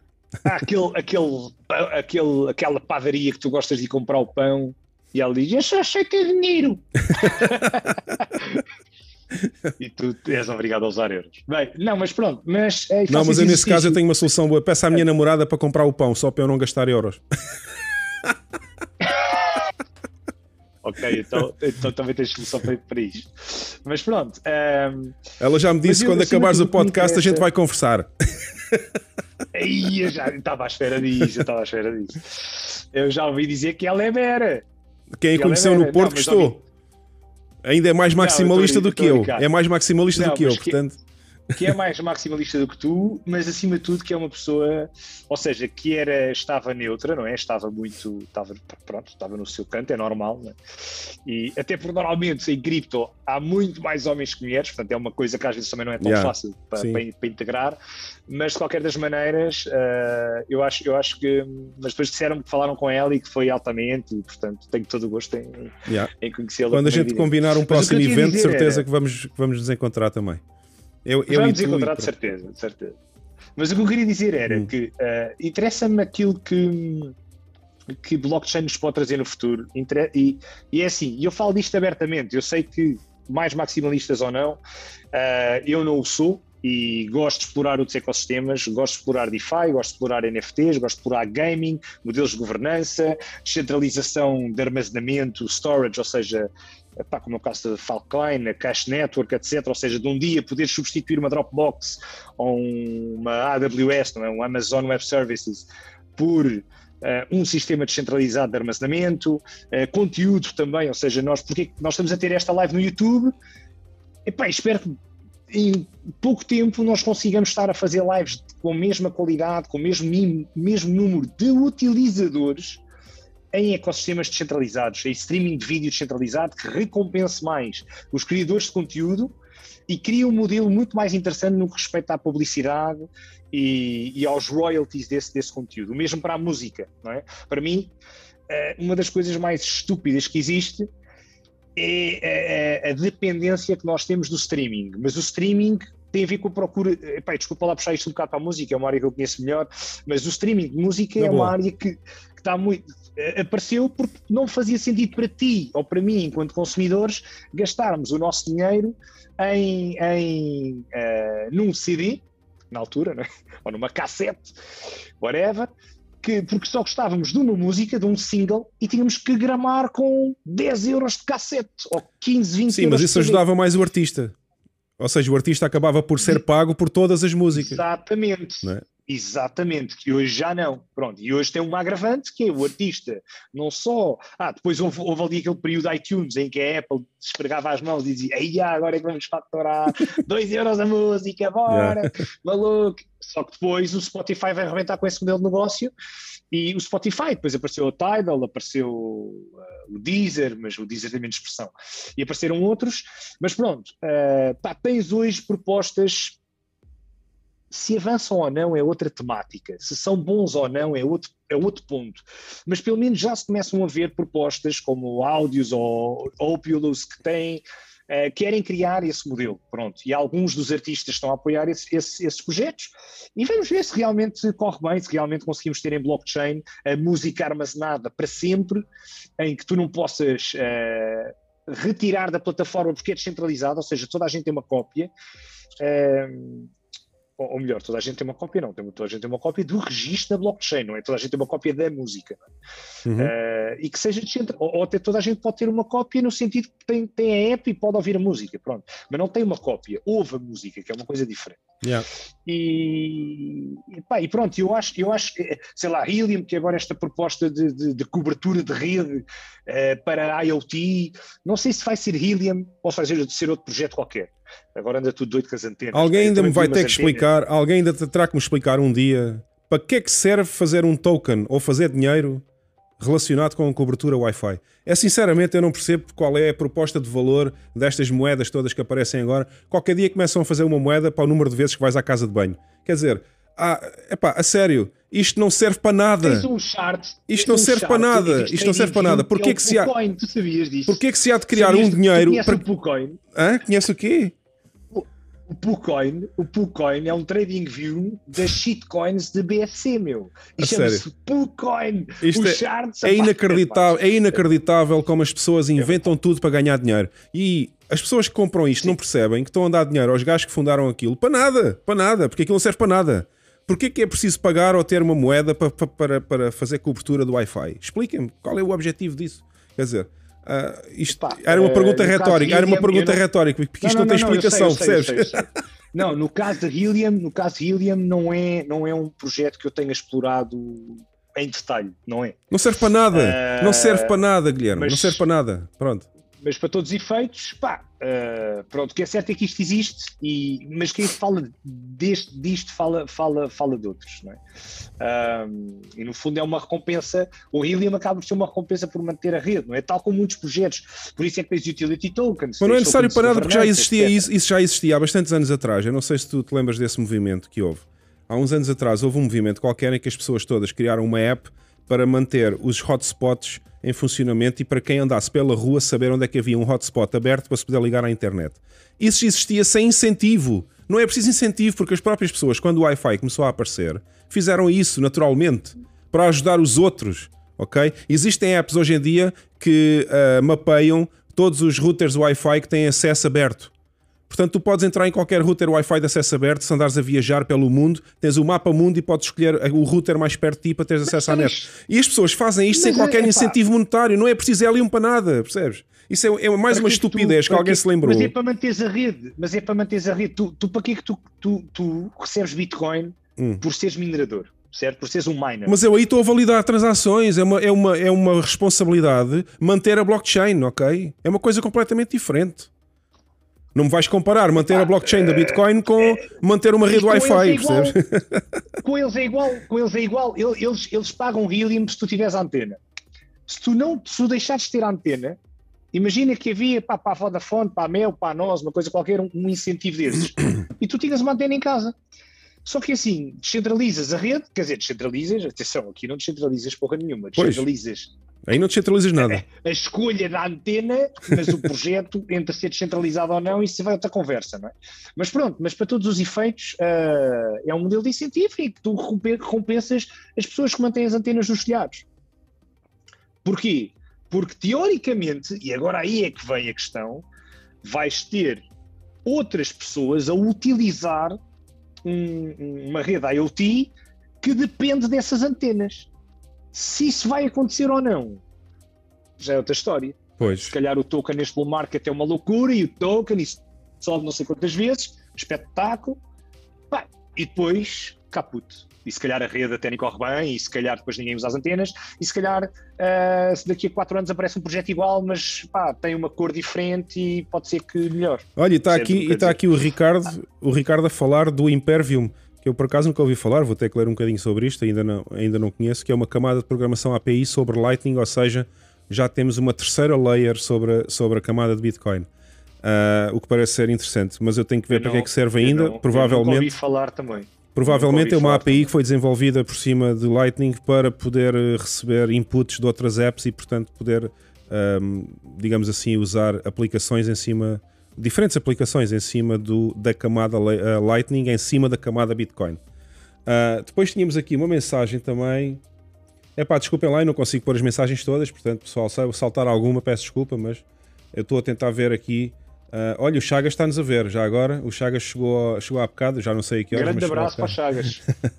chegou há bocado aqui ao, aqui ao, ao podcast. Um, o Chagas que, epá, infelizmente tem sido, tem sido alvo de bullying porque cada comentário que o Chagas faz estão sempre a dizer que o homem está no, no Tinder, meu. é verdade, é verdade. Estão sempre a meter-se com o Chagas por causa do Tinder, pá. Um...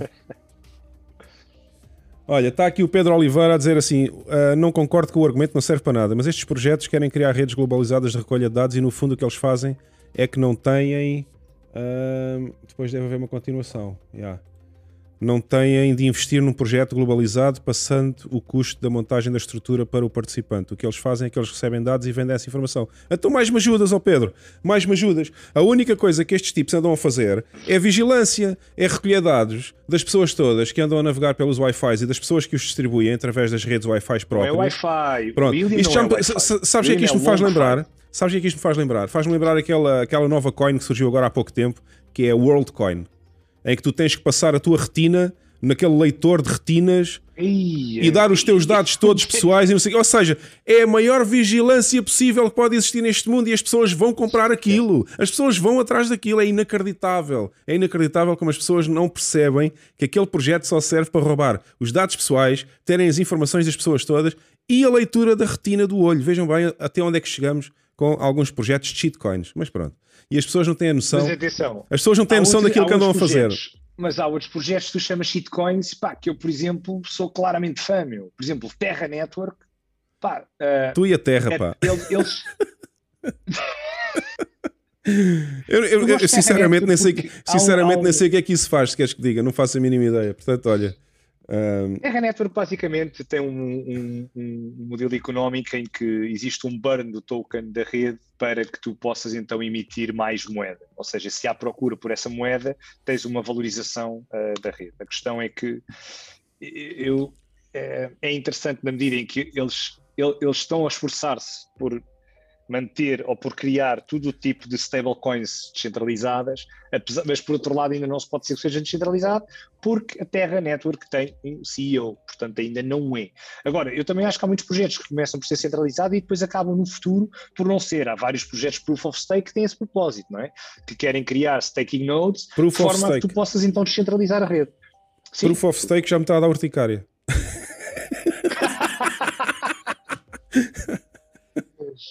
É, pá, mas é assim. O único, o único mecanismo de consenso que realmente é, é válido é, é, o proof of work. É, é pá, não venham com o proof of stake, que isso até me dá logo aqui uma comissãozinha. Olha, mas está aqui uma pergunta muito interessante do Eduardo Espada a dizer assim, e eu vou ter que explicar porque é que o Eduardo Espada ainda não, ainda, não, ainda não tem a noção de como é que funciona bem a Lightning Network. Uh, o que é que me dizes de 10 transações por segundo em BTC contra, por exemplo, 65 mil transações por segundo em Solana? Tenho dificuldade em entender como é que BTC pode ser entendida como modo de pagamento para milhares de transações barra minutos. Muito fácil, Eduardo, muito fácil. A Lightning Network bate qualquer transação da Solana. Não tem hipótese nenhuma de comparação. Tu em Lightning Network Mas... podes transacionar milhões, milhões de transações por segundo e a Solana não chega nem perto, nem perto dessas transações.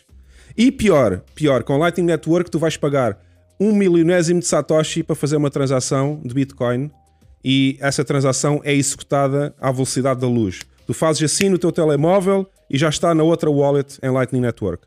Portanto, não há nenhuma, explicar, não há nenhuma altcoin. explicar que não fica, ela não usa os mesmos recursos da blockchain que a Bitcoin, não precisa de. Obviamente, mas isso não interessa para o utilizador. Isso não interessa para o utilizador. Para o utilizador, o que interessa é que ele transacionou satoshis, ele mandou satoshis da wallet dele para outra wallet, à velocidade da luz, foi em num milésimo de segundo, chegou ao outro lado e pagou menos do que um Satoshi de FIIs. E portanto não há Solana nem nenhuma outra shitcoin neste mundo que consiga bater a Lightning Network em cima de Bitcoin. Portanto, uh, não faz muito sentido comparar uh, shitcoins ou altcoins uh... com, em termos de transações por segundo hoje em dia, porque a Lightning Network acabou com os use cases todos dessas shitcoins que vinham dizer que são mais rápidas do, do que a Bitcoin. Portanto, a explicação é esta. Uh, muito fácil de entender que a Lightning Network serve para transações e serve para ser usada como modo de pagamento. Obviamente, temos o exemplo de El Salvador, em que a Lightning Network basicamente transaciona todos os pagamentos que as pessoas queiram fazer com Bitcoin. Portanto, uh, Solana não tem use case. A partir do momento que existe Lightning Network, milhares de shitcoins deixaram de ter use case. Basicamente, é isso que acontece. Solana, Solana uh, isto, isto para já não dizer, isto para já não dizer, só para terminar, isto, isto, já, isto, isto, só para não dizer que Solana é mais um scam do David Sachs, que é o investidor principal. Aliás, se vocês forem ver quem são os investidores, se vocês forem ver quem são os investidores da Solana, os investidores da Solana são os gajos todos, o David Sachs e os amigos deles, uh, dele, que investiram lá o dinheiro todo e agora, obviamente, o objetivo é ter retorno, porque nenhum daqueles uh, eh, VCs investe dinheiro sem ter objetivo de retorno. Portanto, Solana é mais um scam para tirar o dinheiro ao pessoal e infelizmente as pessoas continuam a acreditar em Solana. Mas pronto, ok. Epá, mal... é como se costuma dizer, não é? A malta normalmente defende-se desta maneira. Estou a fazer com muito dinheiro com Solana. Ah, claro, claro. É, é enquanto a Solana é estiver aí para cima, tudo bem, mas quando ela estiver aí para baixo, e, depois eles ficam e sem dinheiro outra vez. Isto, isto, e, e isto leva.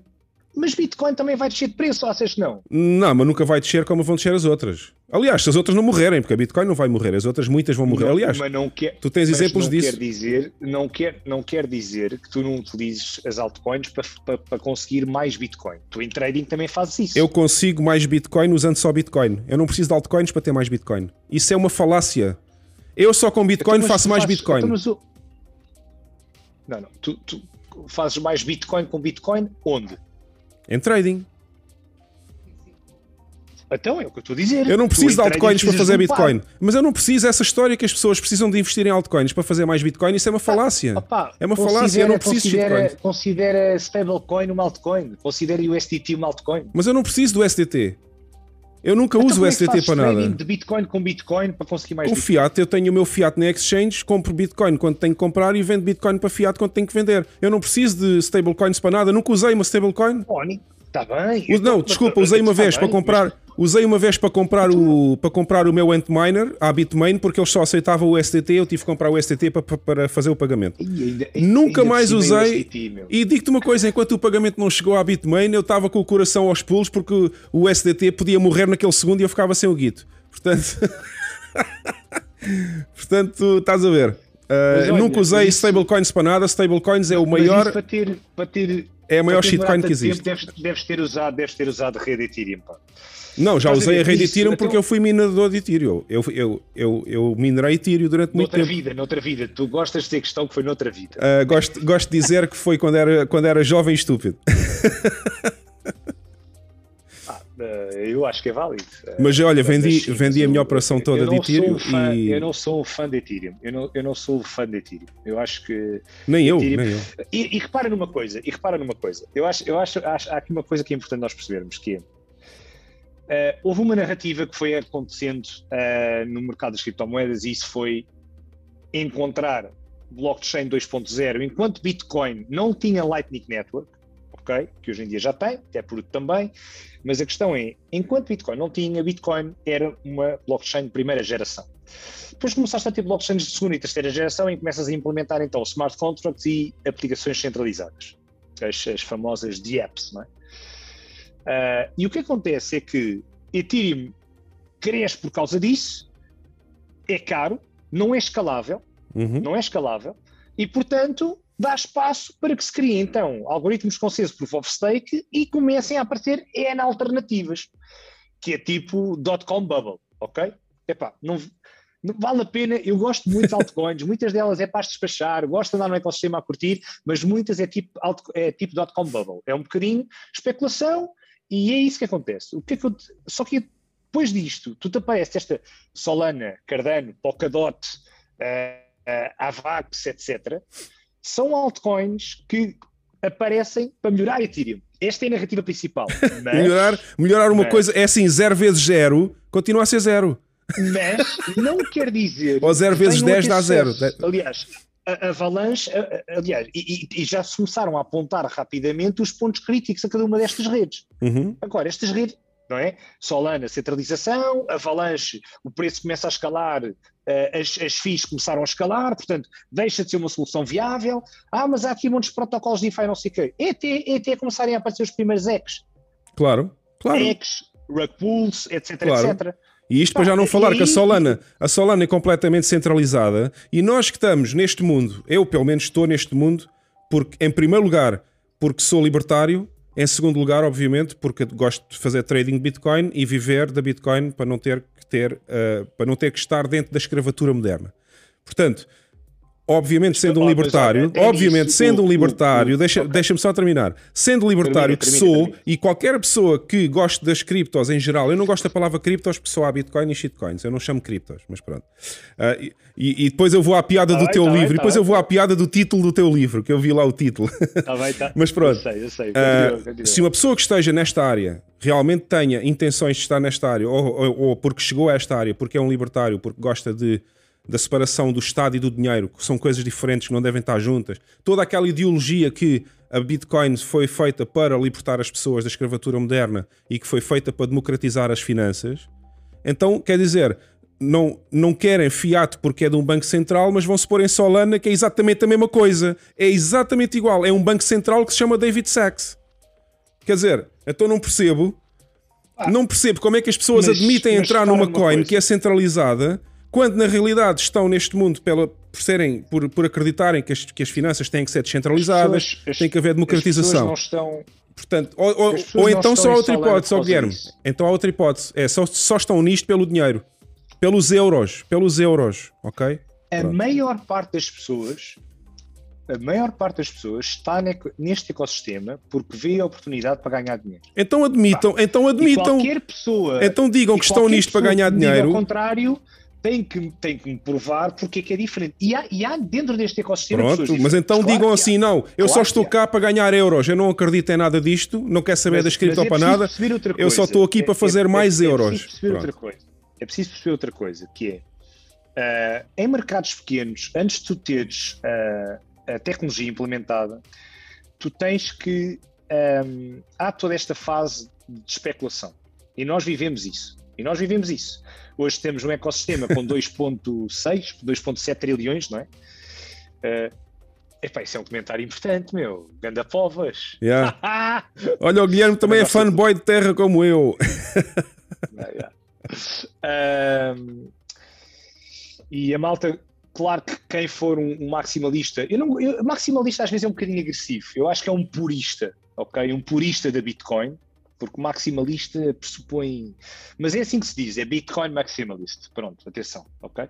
Mas a questão é: uh, antes de tu teres a tecnologia, uh, as pessoas vêm pelo hype. E também há essa oportunidade para algumas pessoas. Há pessoas aqui, há umas que têm dinheiro, mas há outras que têm muito pouco dinheiro. E, e, e o mercado vai-lhes dar isso. Desculpa, eu estava-me a rir, mas foi de um comentário que eu vi. Eu não estava a rir da tua ah, conversa. Foi este comentário que eu pus agora aqui no ecrã. mas é, mas é.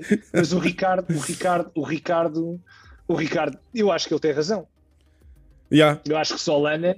Mas repara como andam-se a destruir umas às outras. Andam-se a destruir umas às outras. Isto é incrível. Exatamente. Eu acho que nós no futuro temos que começar a pensar de X ou Y, apesar de eu compreender porque é que tu me dizes Bitcoin ou o resto, uhum. ou, ou, és, ou és Bitcoiner ou és shitcoiner, eu percebo da tua cabeça esta divisão, mas pá, nós temos que no futuro começar a pensar: posso ter isto e posso ter isto. Não podes nada, só podes e... ter um.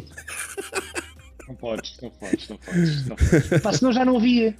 Percebes? Senão já não havia. Se tu fores um verdadeiro libertário, nunca vais comprar shitcoins. Pronto, eu pelo menos eu sei que esta frase é verdade. Concordo, uma pessoa que seja concordo, concordo, uma pessoa que seja um verdadeiro libertário, que seja uma pessoa que acredita na descentralização entre o dinheiro e o Estado, que o dinheiro não tem que ser controlado pelo Estado, que as pessoas têm que ter maior peso na balança de Estado-cidadão para não serem opressoras, ou, ou melhor, para o Estado não ser opressor do cidadão e por aí fora. Toda esta ideologia em que uma verdadeira democracia a pessoa tem uma participação uh, verdadeira e que tem peso, não é? Porque hoje em dia qualquer cidadão tem algum peso. Se tu não concordares com uma medida do governo, não podes fazer nada. Isto é uma democracia, mas tu não podes fazer nada. Portanto, é tudo tanga, isto é uma democracia mascarada. Portanto, sim, quem acredita sim, sim, realmente claro nestes é valores, quem acredita nestes valores nunca vai comprar uma shitcoin. Portanto, é isso que me deixa tranquilo e satisfeito. Pelo menos eu sei que quem compra, quem compra shitcoins, pelo menos o primeiro objetivo é sempre ganhar dinheiro não é o libertarianismo. Ah, não okay? tenhas dúvida, não tenhas Pronto. dúvida, não tenhas dúvida. E, e, e, eu dizer que ah, é, é, como aquele mime do indiano, não é? Há aquele mime do indiano que o gajo está cheio de joias, yeah. tem assim um colar, nunca, já viste já aquele vi, já colar vi, gigante com Bitcoin no meio?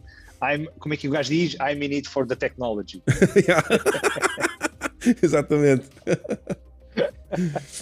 Olha, disse, mas temos que falar ainda pelo menos duas, duas coisas mais. Nós já estamos perto de chegar bora, às bora, duas bora. horas, mas ainda temos tempo, não temos? É com...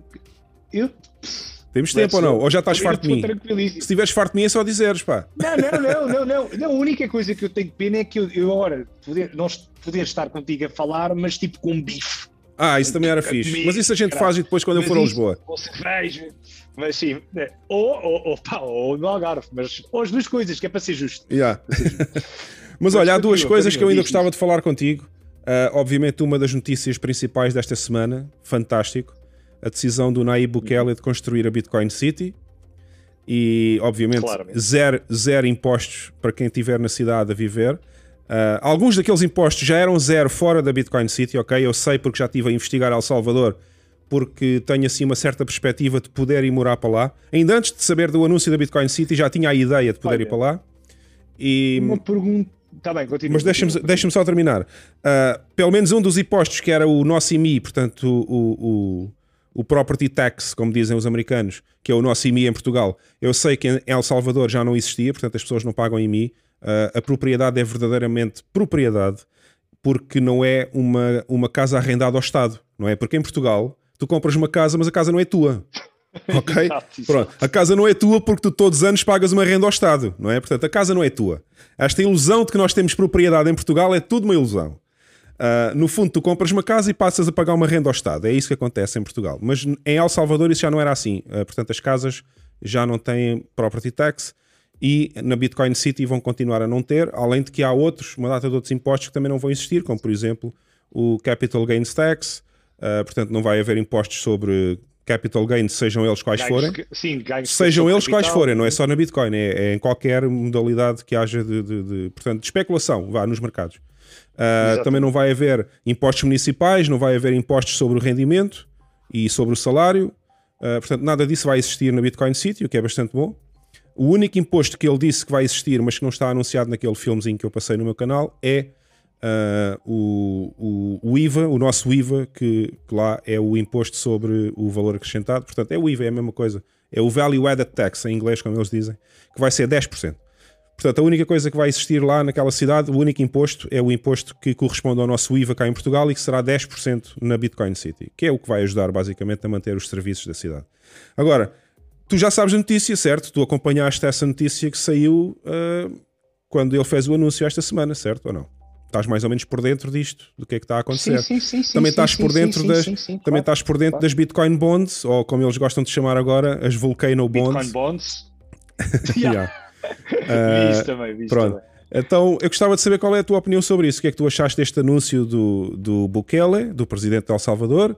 O que é que tu achas? Bukele, como é que tu achas que isto vai ajudar a Bitcoin e, e o que é que tu achas que poderá vir a ser o futuro das, das obrigações do Tesouro de El Salvador, que no fundo são obrigações públicas, é dívida pública, mas suportada pela Bitcoin.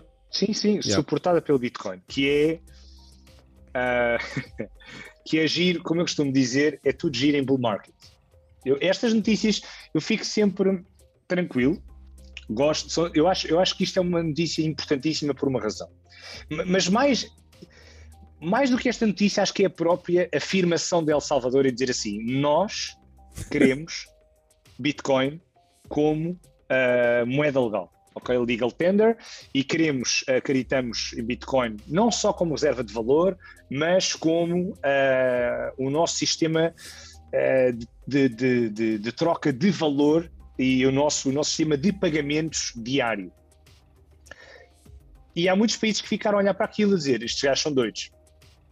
Okay? claro que esses países são maioritariamente países uh, altamente uh,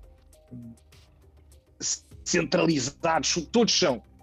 Mas esses países têm máquinas no governo dos bancos centrais que, mais do que controlar a população, corrompem a população, mentem à população e utilizam os fundos uh, do Estado para muitos objetivos uh, que não tem nada a ver com ajudar as pessoas a construir uma sociedade melhor. Uh, e o que é que acontece aqui? Isto é apenas o início. É apenas o início. Não sei se vamos ter outras Bitcoin Cities. Eu acho que vamos, honestamente. Acho que esta vai ser apenas a primeira. Yeah. É isso que eu penso e também. Acho que El Salvador está a, a, a está a afirmar-se e, e, e, quem mais está a olhar para El Salvador são os países que já passaram pela, pela e que estão a passar também por, por uma hiperinflação gigante e que veem a sua moeda fiat a derreter.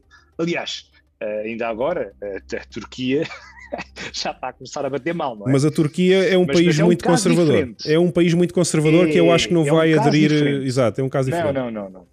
É um caso diferente. É um caso diferente. Olha, desculpa interromper. Eu acho que... Desculpa interromper. Há só uma pessoa. Diz, diz, diz. O Nelson Vitorino diz que não encontra o teu livro à venda em lado nenhum. Como é que ele resolve ah, isso? Uh, FNAC, FNAC Online. FNAC Online. FNAC Online tem um livro FNAC disponível? Online, ou se virem aqui por baixo, uh, no, no, website da Lisbon International Press, que é o website da editora, que é uma chancela da Chiado, uh, também conseguem comprar lá no website deles diretamente. Mas um, epá, a maior parte das pessoas compram na FNAC Online. A Bertrand e o têm aparecido muito como esgotado, Epá, mas é por, eu acho que tem a ver com problemas com o distribuidor, problemas da Lisbon Press com a Porta Editora, porque a Bertrand é o potencial à, à Porta Editora. Lá está. Epá, sistemas centralizados, estás a ver? Tens sempre que agradar alguém. Ou agradar alguém ou pagar alguém. Yeah. é sempre assim. É sempre assim. Mas pronto, desculpa mas, lá interromper, vamos, uh... vamos continuar com a Bitcoin City então.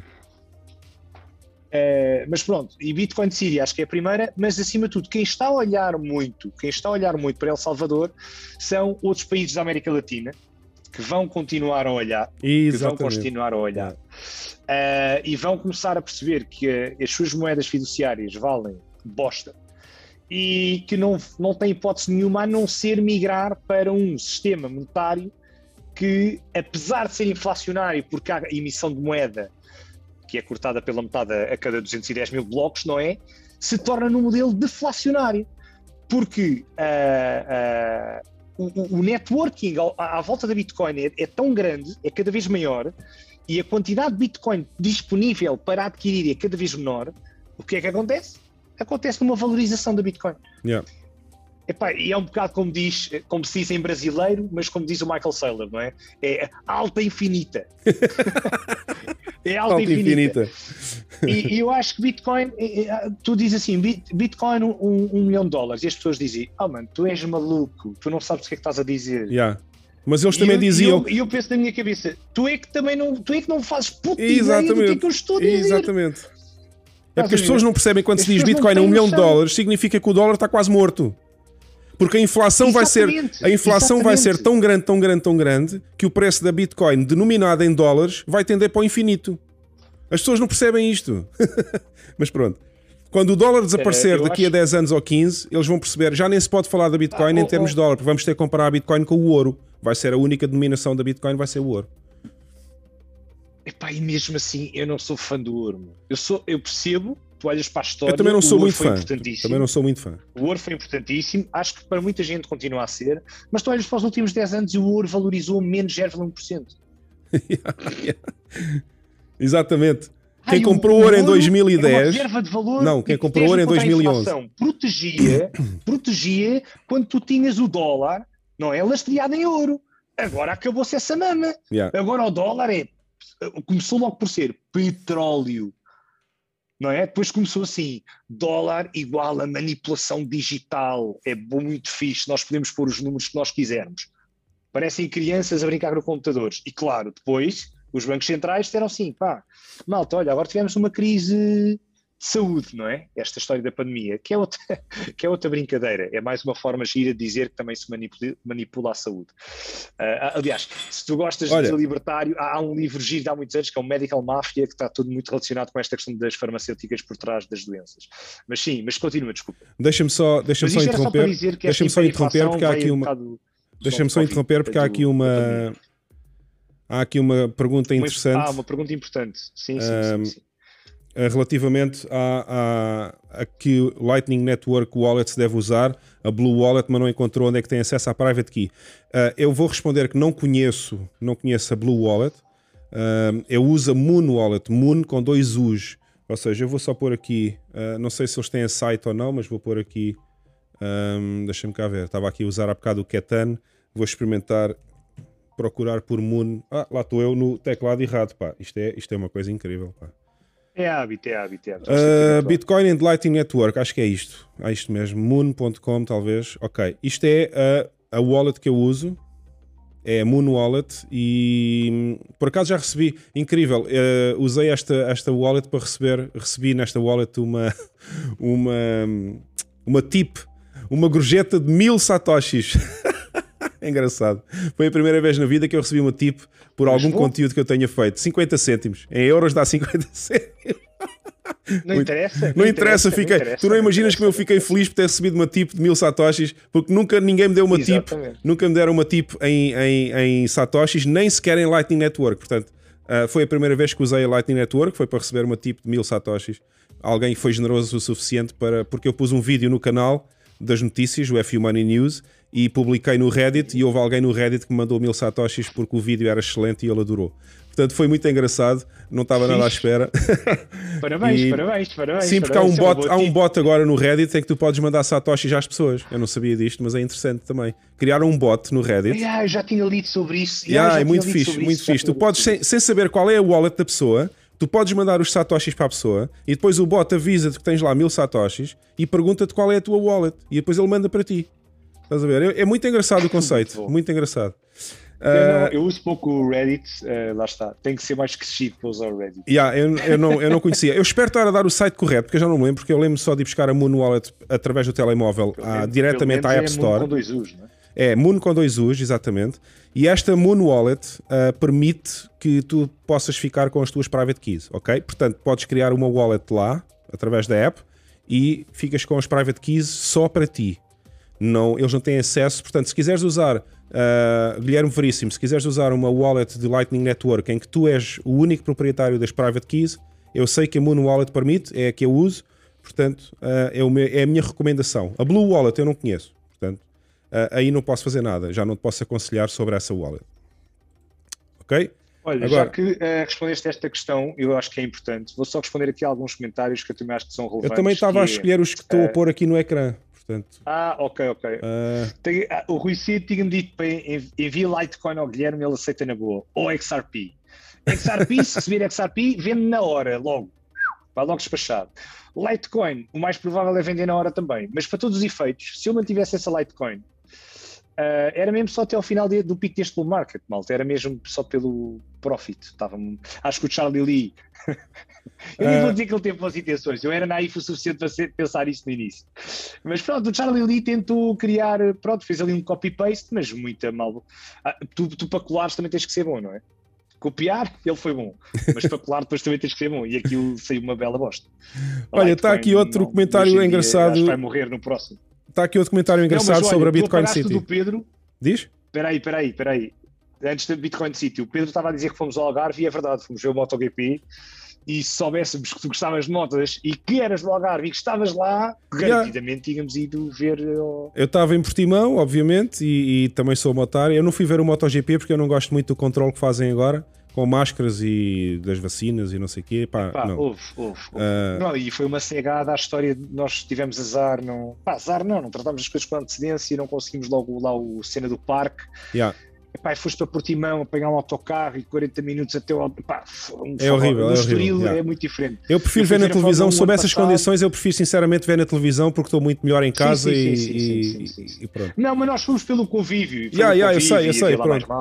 Mas da próxima vez que vocês quiserem fazer um convívio cá em baixo também é só avisar, pá. O pessoal das motas, que eu estou sempre disponível. Não, não, não, yeah. não, não, não, não. Está tá garantido, está garantido. Mas diz, bora essa. Estava uh, a ver aqui um comentário do, do Cláudio Arraes, acho que é assim, se eu estiver a dizer mal, Cláudio, desculpa.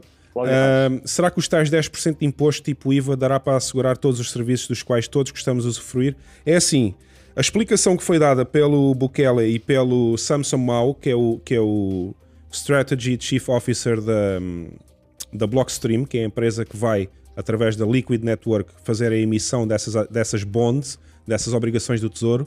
Uh, a explicação é que uh, as bonds serve, vão servir para angariar 1 bilhão de dólares, portanto, mil milhões de dólares em português é mil milhões de dólares, para fazer o início da infraestrutura da cidade, ou seja, criar infraestrutura de eletricidade, para alimentar a cidade e também para alimentar a mineração de Bitcoin. E que desse, é desses mil milhões de dólares vai ser feito o seguinte: vai ser dividido ao meio e 500 milhões vão servir para comprar Bitcoin, para que essa valorização dessa Bitcoin permita pagar os 6,5% de juros que as pessoas vão receber caso invistam nessas obrigações do Tesouro. E os outros 500 milhões de dólares vão servir para começar a criar a tal infraestrutura Portanto, criar uma central energética junto ao vulcão para alimentar não só a cidade com eletricidade, como também a mineração e também para comprar mineradores de Bitcoin. Portanto, meio milhão vai ser para investir em Bitcoin, o outro meio, meio milhão, desculpem, meio bilhão ou, ou meio mil milhões, são 500 milhões, vai servir para comprar Bitcoin e os outros 500 milhões vai servir para comprar mineradores e criar a infraestrutura elétrica que vai alimentar a cidade. Portanto, acho que vai ser muito interessante, acho que vai dar mais do que suficiente uh, para as pessoas poderem usufruir dos serviços da cidade, esses 10% de imposto do IVA e também o rendimento das bitcoins que eles vão comprar com os 500 milhões e também a eletricidade e a mineração vai permitir criar mais bitcoin para o Estado de El Salvador, que obviamente vai reverter também, também vai ajudar a suportar os custos uh, da cidade em si. Portanto, eu acho que o plano está muito bem feito. Uh, do ponto de vista de El Salvador, o Bukele, o presidente, fez uma grande decisão, acho eu, de criar esta Bitcoin City, que no fundo ele está a tentar criar o quê? Ele está a tentar criar a Wall Street da Bitcoin. Ou seja, está a tentar criar o centro, o centro financeiro mundial da, das finanças alternativas que são a Bitcoin, no fundo. Portanto, ele está a tentar roubar a popularidade do Wall Street e de Nova York para El Salvador e está a ser muito inteligente em fazer isso. Uh, em segundo lugar, o Samson Mao e o Adam Beck, que são as pessoas mais importantes da Blockstream, da empresa que vai fazer a emissão na Liquid Network, também estão a trabalhar bastante bem com El Salvador. Acho que eles estão a fazer um projeto fantástico com o Bukele em emitir estas obrigações do Tesouro. E uh, depois, uh, o que me surpreendeu mais no meio disto tudo é que isto vai ser emitido na Liquid Network, mas a exchange que vai permitir a venda e compra destas obrigações do Tesouro vai ser a Bitfinex. Isso é que eu não estava à espera, sinceramente. Yeah. não tava, sinceramente, não estava à espera que fosse a Bitfinex a fazer, uh, portanto, a exchange, a exchange que vai disponibilizar estas obrigações, digamos, estas bonds, Bitcoin bonds ao público em geral, ao retail e aos investidores grandes. Isto agora, isto agora yeah, vai ser a Bitfinex. começar a investigar quem é que está por trás da Bitfinex? Quem é que vai ganhar com oh, Quem está por trás da Bitfinex, toda a gente sabe quem é. não é preciso investigar muito. Mas pronto.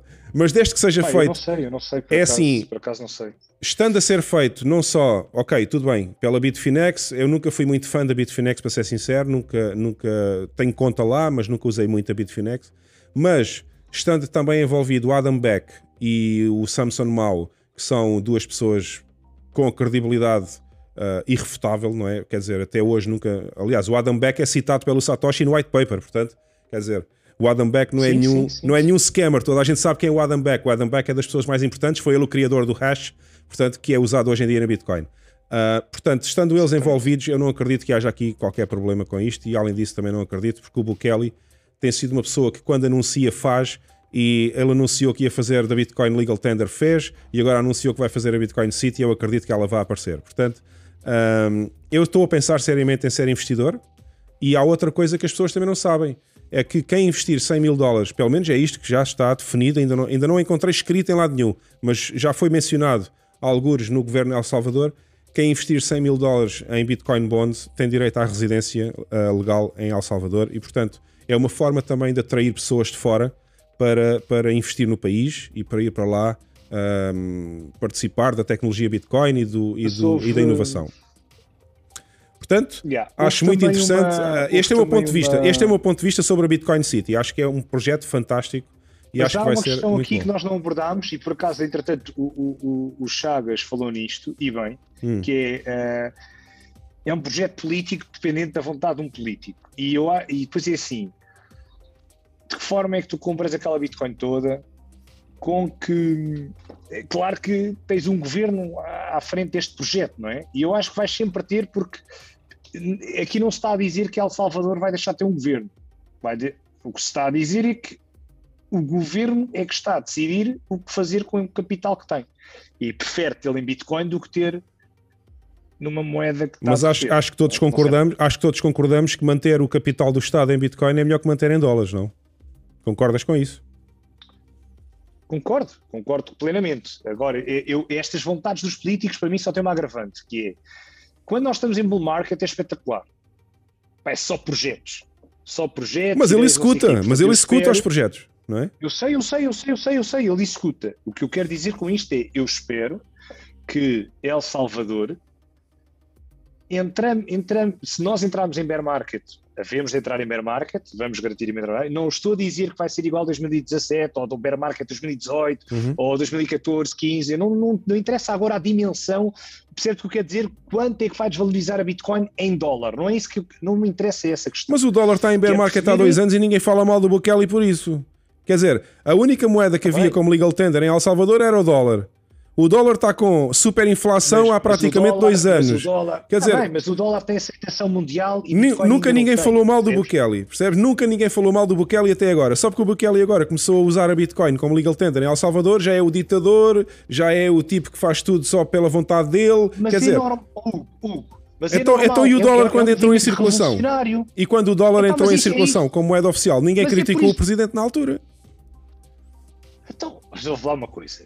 É, é, as revoluções são, são isto, não é? Não, não, não estavas à espera que fosse fácil.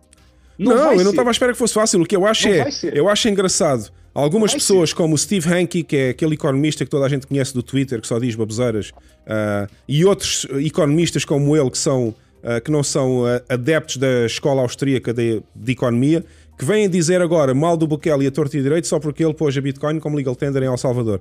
Então e o outro presidente quando pôs o dólar como legal tender em El Salvador? Ninguém falou mal?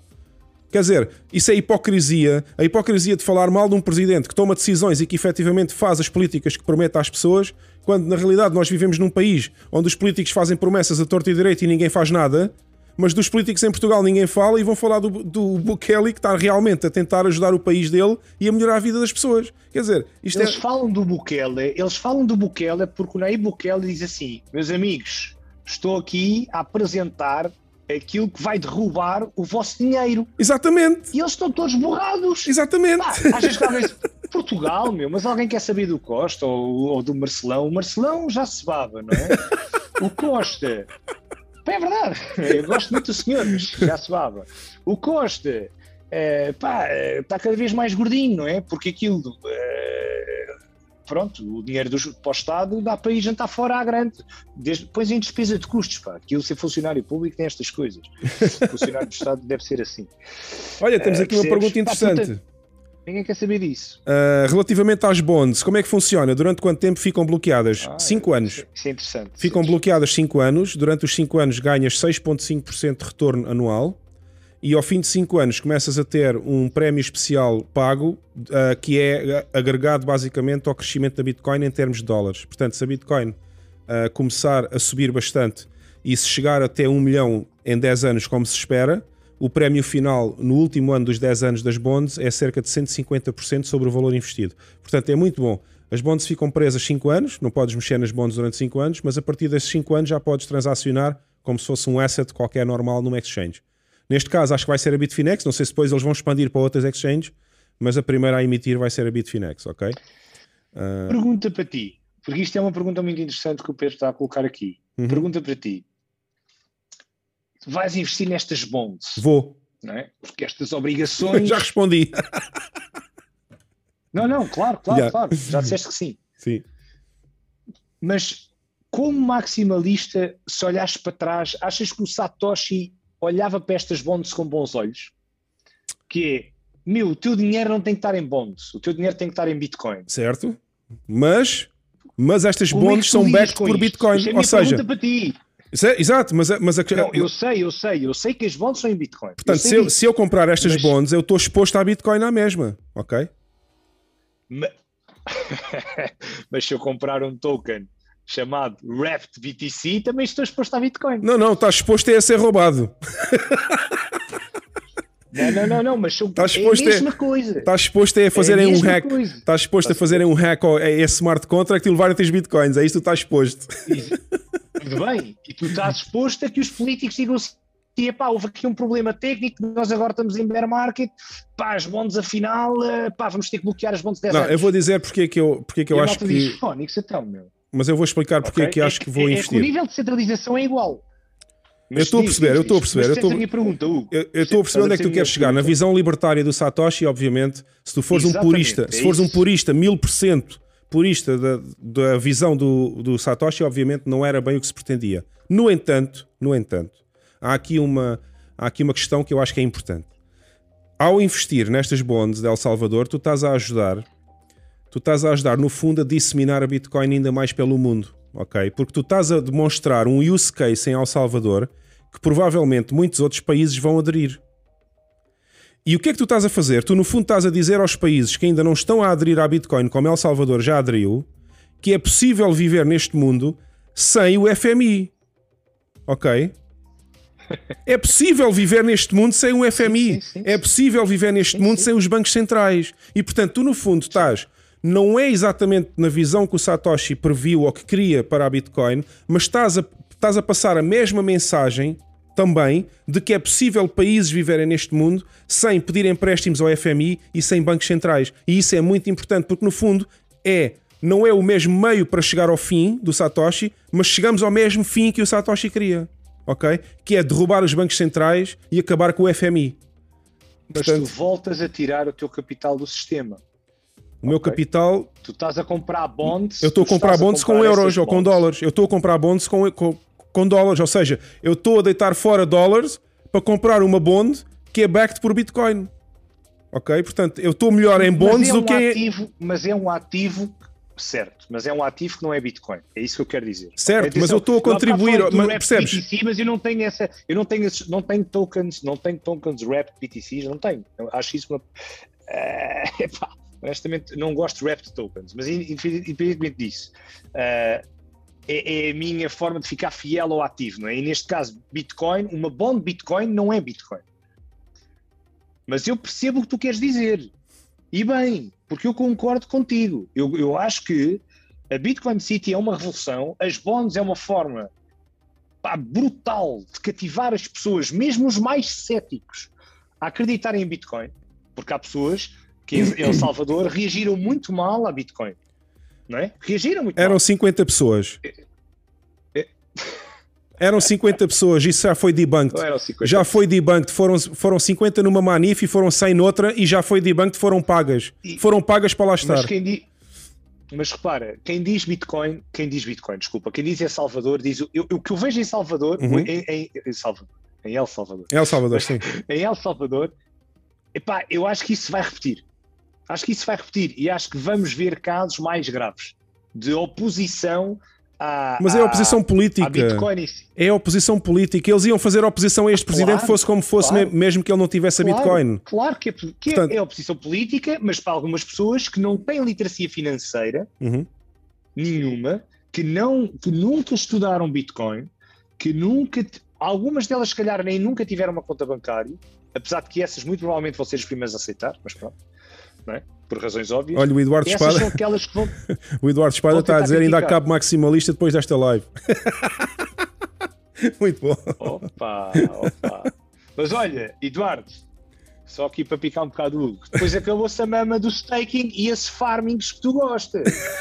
Já não há cá farming. Mas pode investir em Bitcoin, Bitcoin. bonds, pá. Pode investir nas obrigações do vulcão.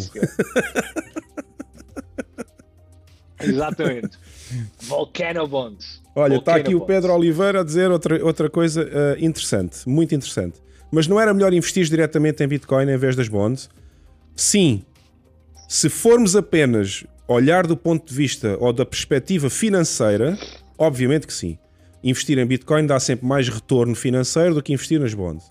Só que é assim, eu já estou tão investido em Bitcoin, já tenho muito capital investido só em Bitcoin. Aliás, Há pouco fizeram essa pergunta também no chat e eu esqueci-me completamente até agora se eu estava completamente investido em Bitcoin ou se tinha outros assets. Não. Uh, tudo que eu tinha, inclusivamente uh, uh, imobiliário, já foi tudo transformado em Bitcoin.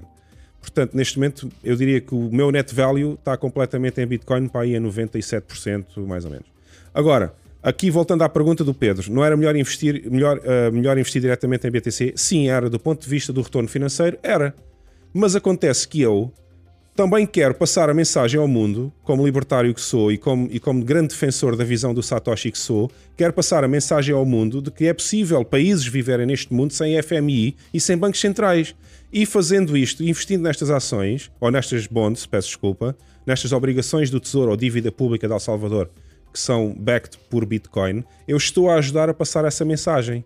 Eu não só estou a ajudar a construir uma cidade para os Bitcoiners e para e para criarmos um centro da finança alternativa a nível mundial, como também estou a ajudar a passar a mensagem de que o FMI e os bancos centrais e todos os outros corruptos que se juntam com eles para fazerem deste mundo aquilo que querem, não são necessários neste mundo. Nós não precisamos deles para nada. E portanto, é com, essa, com esse espírito de querer passar a mensagem e querer ajudar a este projeto que eu também decidi investir nas Bitcoin Bonds. Obviamente, se calhar não vou investir um milhão, como muita gente anda aí já a pensar fazer, vou investir dentro das minhas possibilidades, não é?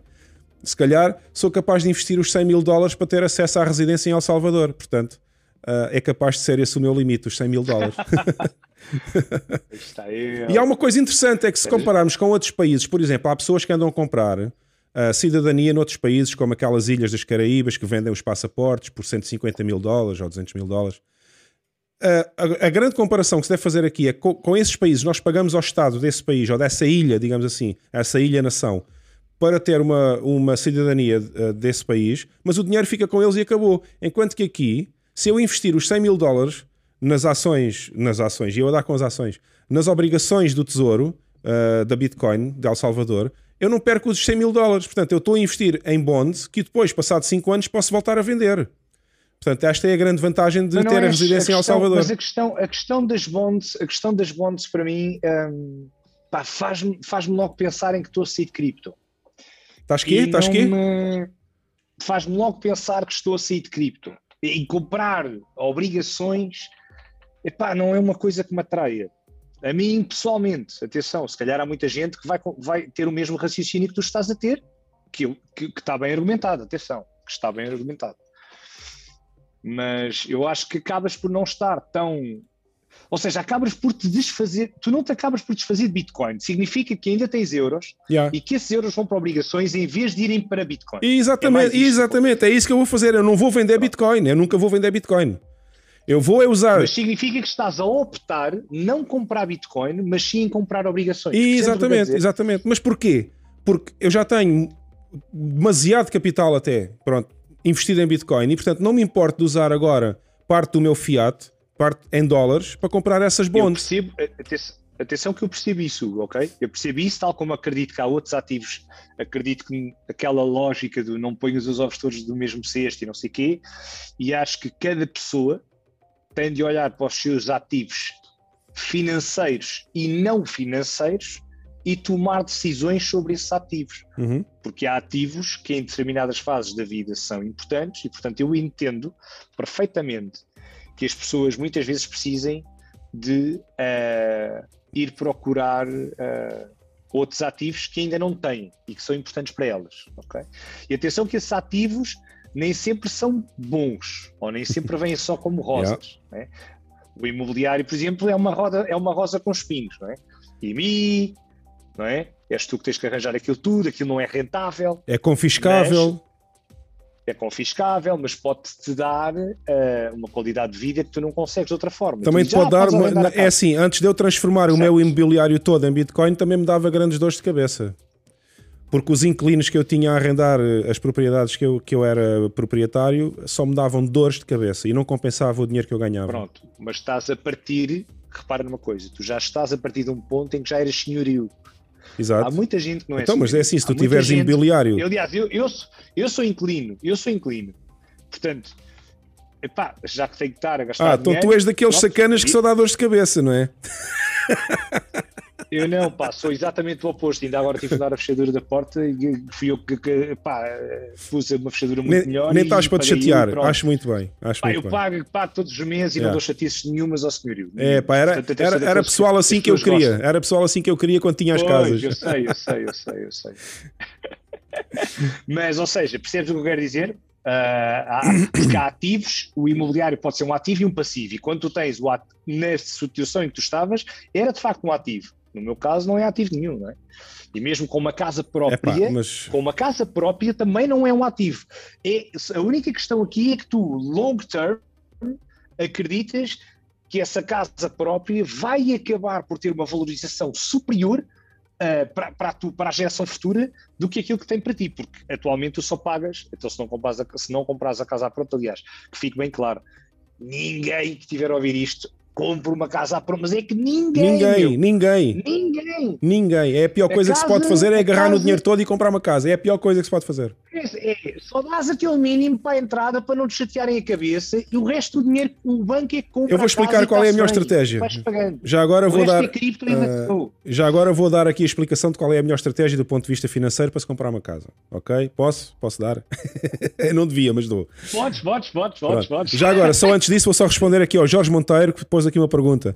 Hugo, és apologista de DCA em BTC? Claro que sim especialmente para as pessoas que estão a começar, para as pessoas que não, que não são bastante uh, versadas em trading, para pessoas que não têm experiência de trading ou de mercados, a melhor estratégia é sempre o DCA, Dollar Cost Average. Todos os meses ponham uma pequena porcentagem que não precisam do vosso salário ou do vosso rendimento em Bitcoin, independentemente do valor a que esteja a Bitcoin. Independentemente do valor.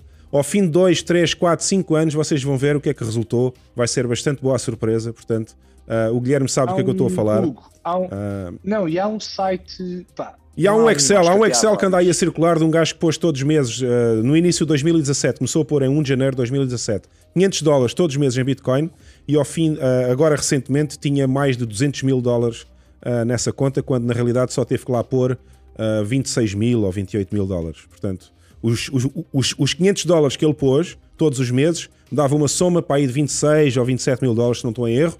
Uh, no entanto, ele já tinha o equivalente a mais de 200 mil dólares com a valorização da Bitcoin, pondo 500 dólares todos os meses na Bitcoin. Portanto, acho que é uma estratégia bastante interessante para quem não percebe muito trading, para quem está a começar.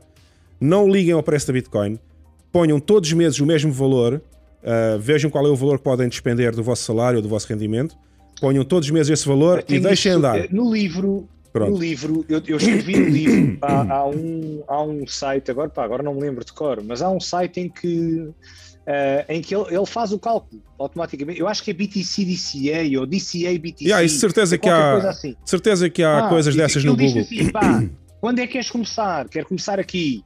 Quando é, quanto é que queres pôr por mês? X. Pronto, e aquilo dá uma média. Dá uma média.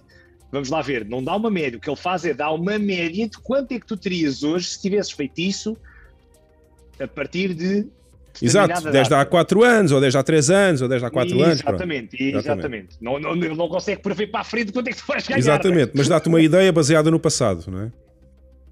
Sim, está aqui também uma pergunta interessante. Ah, eu ia só explicar a tal do imobiliário, mas já agora está aqui uma pergunta também interessante. E se, e se El Salvador entrar em bancarrota e as obrigações do Tesouro valerem nada? Uh, é assim, se El Salvador já não entrou na bancarrota, depois do FMI extorquir praticamente tudo o que eles têm, não é agora que também vai entrar na bancarrota. Ok? Portanto, as, as obrigações do Tesouro, denominadas em dólares, que vêm de políticas do FMI, de acordos com o FMI, de empréstimos do FMI, estão a 13%. 13%. Sabe o que é que isto quer dizer? Que é praticamente lixo. Ok? Ninguém quer comprar. No entanto, as obrigações do Tesouro que vão ser emitidas em Bitcoin estão a 6,5%. Portanto, se El Salvador já não foi para a bancarrota, também não é agora que vai. Agora é que eles vão começar a ter uma boa vida. Agora é que aquilo vai começar a despoltar, não é? Portanto, uh, eu acho que a pergunta do ponto de vista financeiro está uh, ok, é, faz sentido fazer a pergunta, só que uh, já há provas dadas de que se eles ainda não foram para a bancarrota como estavam antes, agora então vão muito menos. E agora começaram a fazer mineração de Bitcoin, ainda menos vão, porque, porque apesar de tudo eles estão a minerar Bitcoin e portanto vão ter sempre rendimentos. Uh, e, há, e há, há, outra coisa que eu não disse sobre as Bitcoin Bonds. Há outra coisa que eu não disse. O Samsung Mao ainda nem sequer emitiram as, as bonds na Liquid Network e já têm baleias a querer investir aos 20 e aos 30 milhões. Ok? Portanto, uh, aquilo vai desaparecer numa semana. Eu não tenho dúvidas nenhumas que numa semana eles vão vender mil milhões de dólares daquelas bonds. Com a quantidade de baleias que existem na Bitcoin e, e pessoal com a visão do Satoshi, vocês vão ver o que é que vai acontecer. Não comecem a comprar, não, assim logo, assim logo no primeiro dia que vão ver. ok, deixa-me ver só se há mais alguma pergunta. Assim, mesmo assim, opto por BTC. Uh, ok, sim, claro. Há, pronto, há pessoas que preferem não usar as bonds, tudo bem. Pronto, é uma opção, é uma opção. Um, qual é a pergunta do Jorge Monteiro que estão-me a pedir para eu responder? Deixa ver se é. Eu já respondeste, já Ah, respondeste. é do DCA, não é? Ok. Porque estava aqui novamente a dizer para responder à pergunta é, do Jorge é, Monteiro. Yeah. Ok. Deixa-me ver se há mais alguma pergunta. E, e não? ele perguntou-te aqui uh, como aconselhas a aprender trading BTC onde e com quem? Claro que podes dizer publicamente, mas também podes dizer assim: Jorge, como estás no grupo do Guilherme, tens um webinar podes assistir, devias ter assistido. Se não assististe, podes assistir em diferido e eu digo lá isso nesse webinar. yeah, yeah. Estás a falar do webinar que eu tive na quinta-feira passada, certo? Exatamente. Que é para Pronto. não ser, porque a, a, malta, eu estou a dizer isto, atenção, não é, isto não é contra o Jorge especificamente, antes pelo contrário, gosto imenso do Jorge. A questão é, em 2021, a partir de agora de. desde o último, desde o último, daquela, daquela, daquele retest dos 28k, não é? A malta agora, como já subimos dos 50k, já estão outra vez a entrar aqueles newbies todos, ai, ai, ai, ai, ai, ai. E só Ler é mentira. Pois. Ver vídeos é mentira. Ouvir podcasts é mentira. O que interessa é, pá, diz-me lá como é que eu faço muito dinheiro em pouco tempo.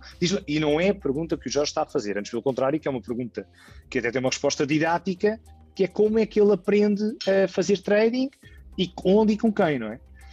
Claro que a resposta agora devia ser, Jorge, onde e com quem? Comigo no F Money Trading Beginners que eu vou criar.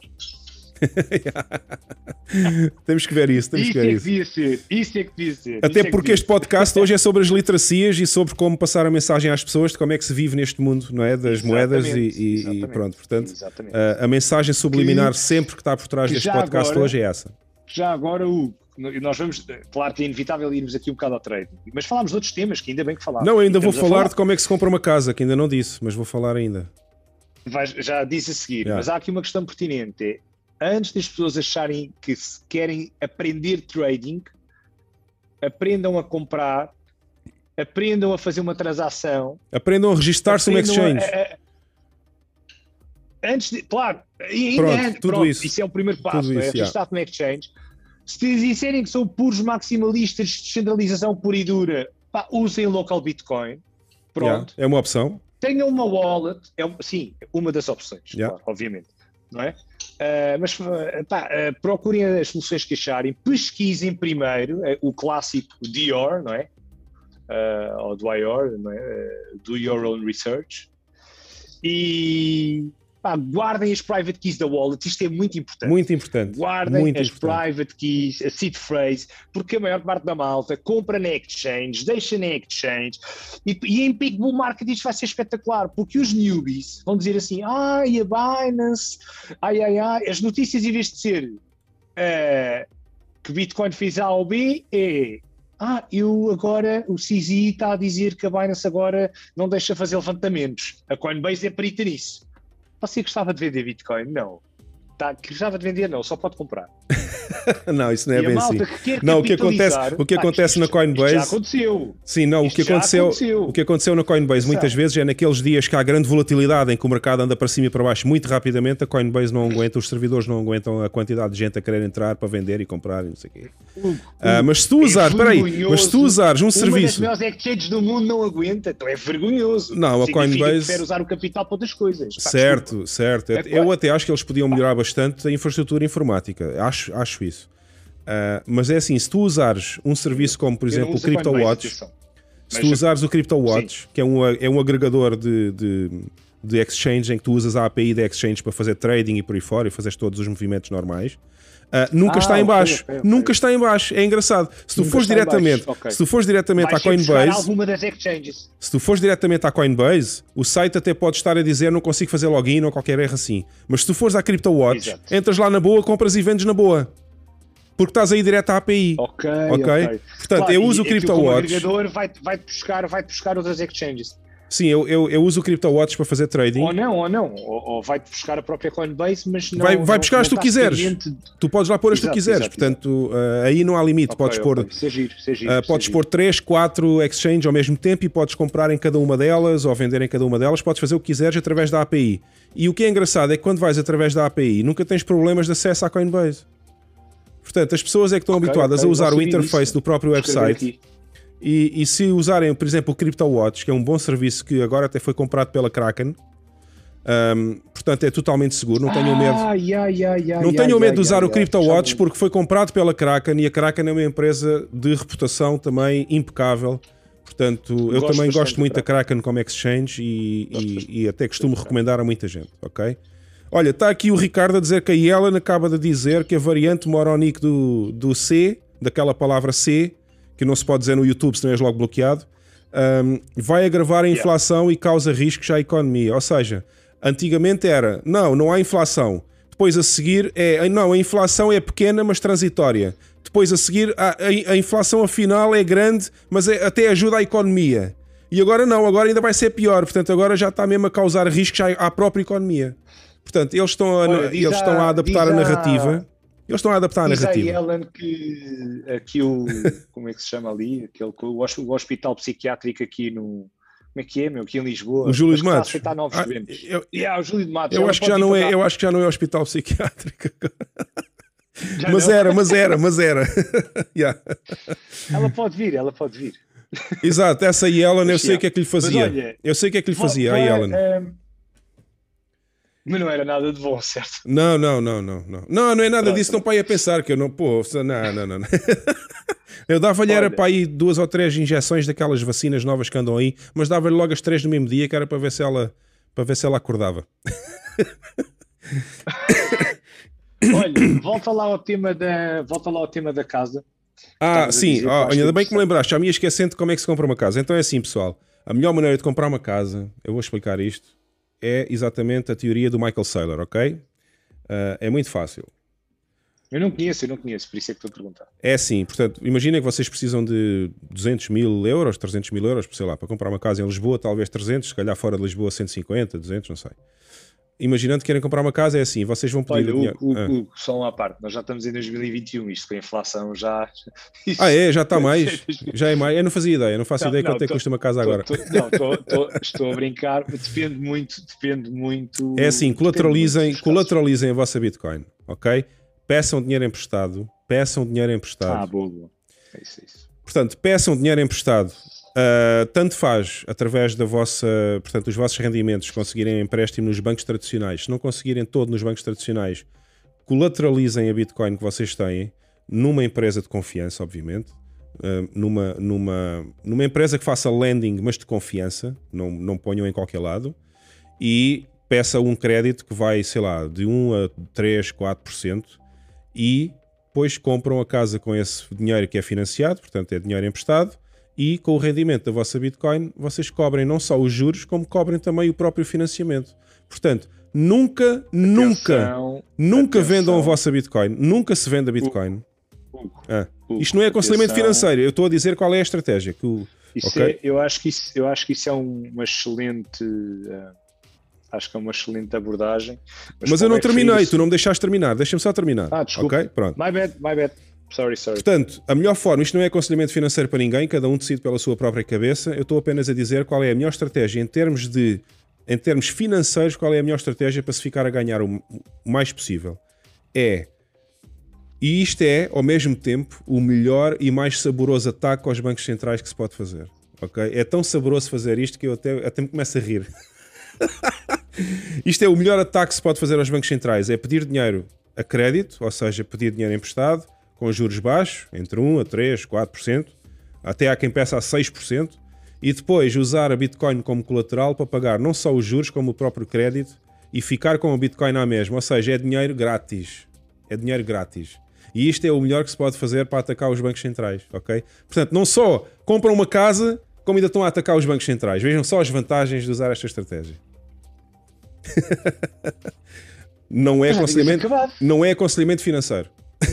Pronto, agora, agora não é aconselhamento financeiro, mas há, não, a única nota que eu faria a isso, que é boa, é que uh, tem que ter, para quem fizer isso, tem que ter atenção ao timing em que faz isso, Exatamente. porque o valor do colateral é variável Exatamente. É em dólar ou euro, ou o que for. O melhor, o melhor timing dólar, é quando a Bitcoin está em baixa.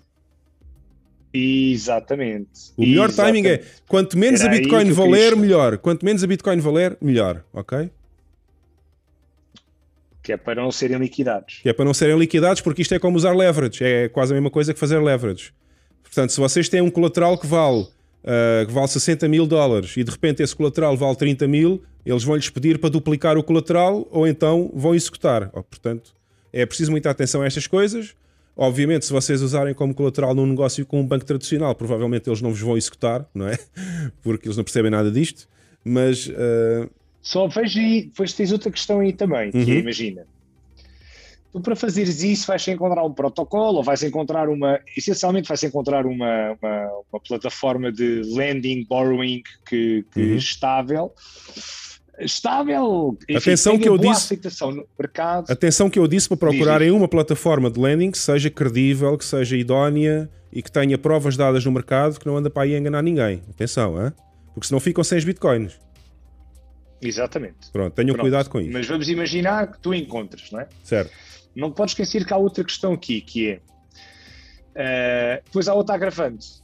É em função do montante que as pessoas quiserem pedir. É que vocês pedem. Imaginem que pedem um empréstimo de 100 mil, 150 mil, 200 mil. Uhum. Não se esqueçam que vão sempre ter que lidar com a chatice depois pegar aquele dinheiro, não é? Se precisarem fazer uma transferência bancária e trazer aquele dinheiro para o banco. E aí depois vamos ter outro tipo de chatices, como todos nós vamos ter, caso alguém pretenda enviar lucros de criptomoedas para os bancos. Isto é um ponto relevante também, Hugo.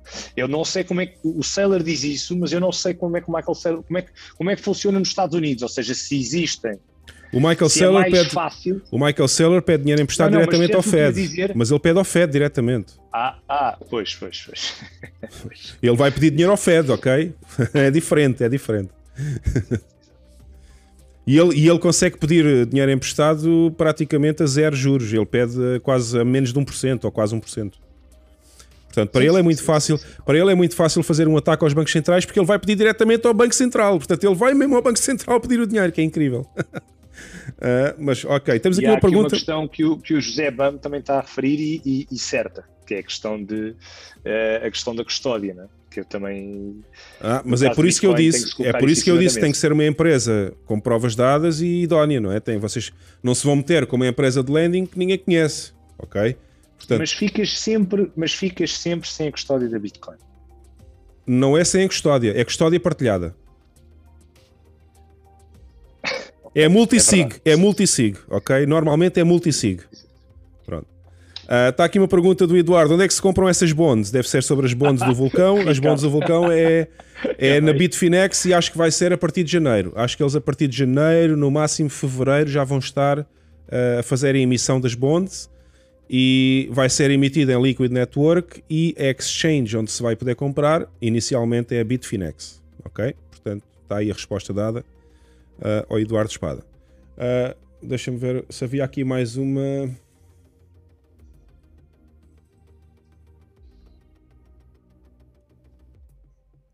Uh, havia aqui mais uma pergunta, acho eu, do José. Ah, estava alguém a dizer que, que em Portugal, para ir pedir dinheiro aos bancos, não se conseguia usar como colateral a Bitcoin ou qualquer coisa assim. Onde é que está? Já não encontro. Foi o Pedro Rodrigues. Foi o Pedro Rodrigues, uh, é dos últimos comments. Já estava à procura. Ah, Pedro Rodrigues, cá está. Pronto. Um, mas o seller consegue-se financiar a 1% como colateral de BTC. Cá em Portugal nenhum banco aceitaria. Mas tu não tens que ir pedir ao banco, Pedro Rodrigues. Tu podes usar, tu podes usar uma daquelas empresas que faz lending online, ok? Desde que seja uma empresa reconhecida, credível, idónea, que não tenha tido problemas nenhums anteriormente com ninguém, e isso é possível de investigar, obviamente. Tu podes pedir o lending diretamente a essas empresas e elas acreditam na tua conta bancária o dinheiro necessário para comprar uma casa. Portanto, isso não é. Uh, caiu para aqui uma coisa. Isso não é nenhum problema, tu não precisas pedir ao banco tradicional como se faz aqui em Portugal normalmente, que vamos pedir o dinheiro emprestado ao banco para comprar uma casa. Podes fazer, se tiveres Bitcoin suficiente para usar como colateral, para 100 ou 200 sempre, mil dólares. Há sempre, há sempre, há sempre riscos. Há, há sempre, sempre, riscos, há sempre riscos mas eu prefiro usar uma plataforma de lending que, que cobra-me, se calhar, menos do que 1%. Uh, do que ir pedir dinheiro emprestado a um banco aqui em Portugal que cobra hoje em dia quase 4% de spread. Portanto, são coisas surreais, não é? Um, e se calhar há empresas de lending onde é possível fazer isso mais barato, os juros, não só os juros mais baratos, como também podes usar a Bitcoin como colateral e os bancos tradicionais não aceitam Bitcoin como colateral, portanto. Há, há sempre várias opções. Não, não é? mas o que eu queria dizer é, é no, no, pronto, agora isto estamos a falar especificamente da Bitcoin, é? mas uh, quem quiser usar isso para, para, outras coisas pode usar alguns protocolos DeFi, só que há o risco, obviamente, de serem os smart contracts dar eu berro. É pá, se for uma empresa minimamente credível, eu duvido que isso aconteça. Há várias empresas que fazem lending e que são credíveis, ok? Que são, que são reconhecidas, digamos assim. Epá, que eu conheça, eu só conheço três. Aliás, aliás, até te digo uma coisa. Até te digo outra. É? A, a, a, própria Coinbase, a própria Coinbase vai agora começar a emprestar dinheiro também até um máximo de um milhão de dólares com o colateral de Bitcoin. A própria Coinbase vai começar isso. Eles já anunciaram. Portanto, a Coinbase vai permitir que se tu tiveres lá o equivalente. Mas estás a ver, é, aí que eu vejo a limitação na Bitcoin, que é um, tu estás sempre a depender ainda. Atenção, eu digo da Bitcoin como pode ser para muitas criptomoedas, ok? Atenção a isto. Uhum. É, nós ainda estamos muito limitados relativamente a soluções descentralizadas. Ainda estamos. Ainda a maior parte das soluções são centralizadas e, portanto, tu estás sempre a abdicar da custódia ou, ou, ou custódia partilhada com Uh, Mas a, a maioria das pessoas deixa as coins na Coinbase. A, a maioria das pessoas deixa lá as coins na Coinbase à mesma. Qual é a Sim, diferença? Também é verdade, Qual é, é, a diferença? Também é verdade. Também é verdade. Se tu fores ver, é a grande maioria do retail deixa as coins todas na, na exchange e não tira para uma wallet. Portanto, se ele já lá tem as coins e se tem o equivalente para poder pedir um empréstimo, vá, que seja de 50 ou 100 mil dólares, qual é a diferença? Não é diferença nenhuma, ele já tem lá as coins mesmo, portanto. Eu não vejo grande risco se forem Sim. empresas como a Coinbase, mas uh, uma empresa como a Coinbase, eu não acredito, eu não acredito que a Coinbase fosse enganar ninguém, ok? Eu, houve lá uma coisa, houve lá uma coisa. Isso é um contrassenso. Então, se nós não gostamos das exchanges centralizadas para, para, para comprar, eu não estou a dizer que não as uso, eu não estou a dizer que não as uso, uso exchanges centralizadas, centralizadas, compra Bitcoin, compra altcoin, já falámos sobre isso tudo, ok? Já falámos e devemos falar sempre, mas a questão uhum. é, uma exchange centralizada não representa nada de bom para Bitcoin, nada. Mas é, mas é uma eu porta tô, de entrada, é uma porta de entrada. Infelizmente, sim. É uma porta de entrada do qual tu é podes comprar a Bitcoin e depois tirá-la claro. de lá para fora, pôr numa wallet hardware e pronto. E já não precisas de exchange. Claro. Não, não, eu sei. Não precisas da exchange, mas do, para, para, este tipo de questões precisas. É? Precisas da exchange ou de uma plataforma qualquer. Não há ainda, e é isso que eu espero no futuro. Eu acredito que Bitcoin vai ter smart contracts e que vai ter. A Bitcoin já tem smart contracts, Guilherme.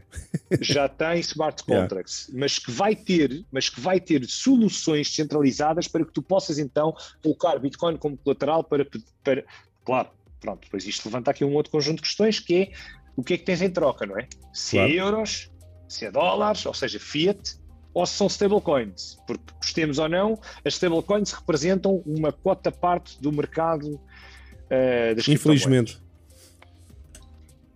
Sim, infelizmente. Infeliz... Tether é uma, uma tragédia, Eu não vejo para que é que é preciso ter stablecoins quando eu nunca na vida eu nunca, e tal bis, não é? Acho eu. Eu nunca, eu nunca precisei de stablecoins para nada durante todo o meu percurso de Bitcoin, desde 2017, nunca precisei de stablecoins para nada. Não percebo qual é a necessidade das Portanto, pessoas terem stablecoins. O teu trading é sempre com o fiat? É. Yeah. Ok. Ou então, atenção, porque eu também tenho, como eu fui minerador de Ethereum, também tenho alguma quantidade de Ethereum que normalmente faço arbitragem entre Bitcoin e Ethereum cada vez que há maiores discrepâncias entre os dois. Portanto, claro, usas o BTC Heat Chart, não é? Yeah, Ou seja, um chart Bitcoin Ethereum para. Às vezes yeah. faço diretamente Bitcoin para Ethereum e Ethereum para Bitcoin para aumentar a Bitcoin também. Deixa-me ver se há mais Sim. perguntas aqui. Uh... A BlockFi já enviou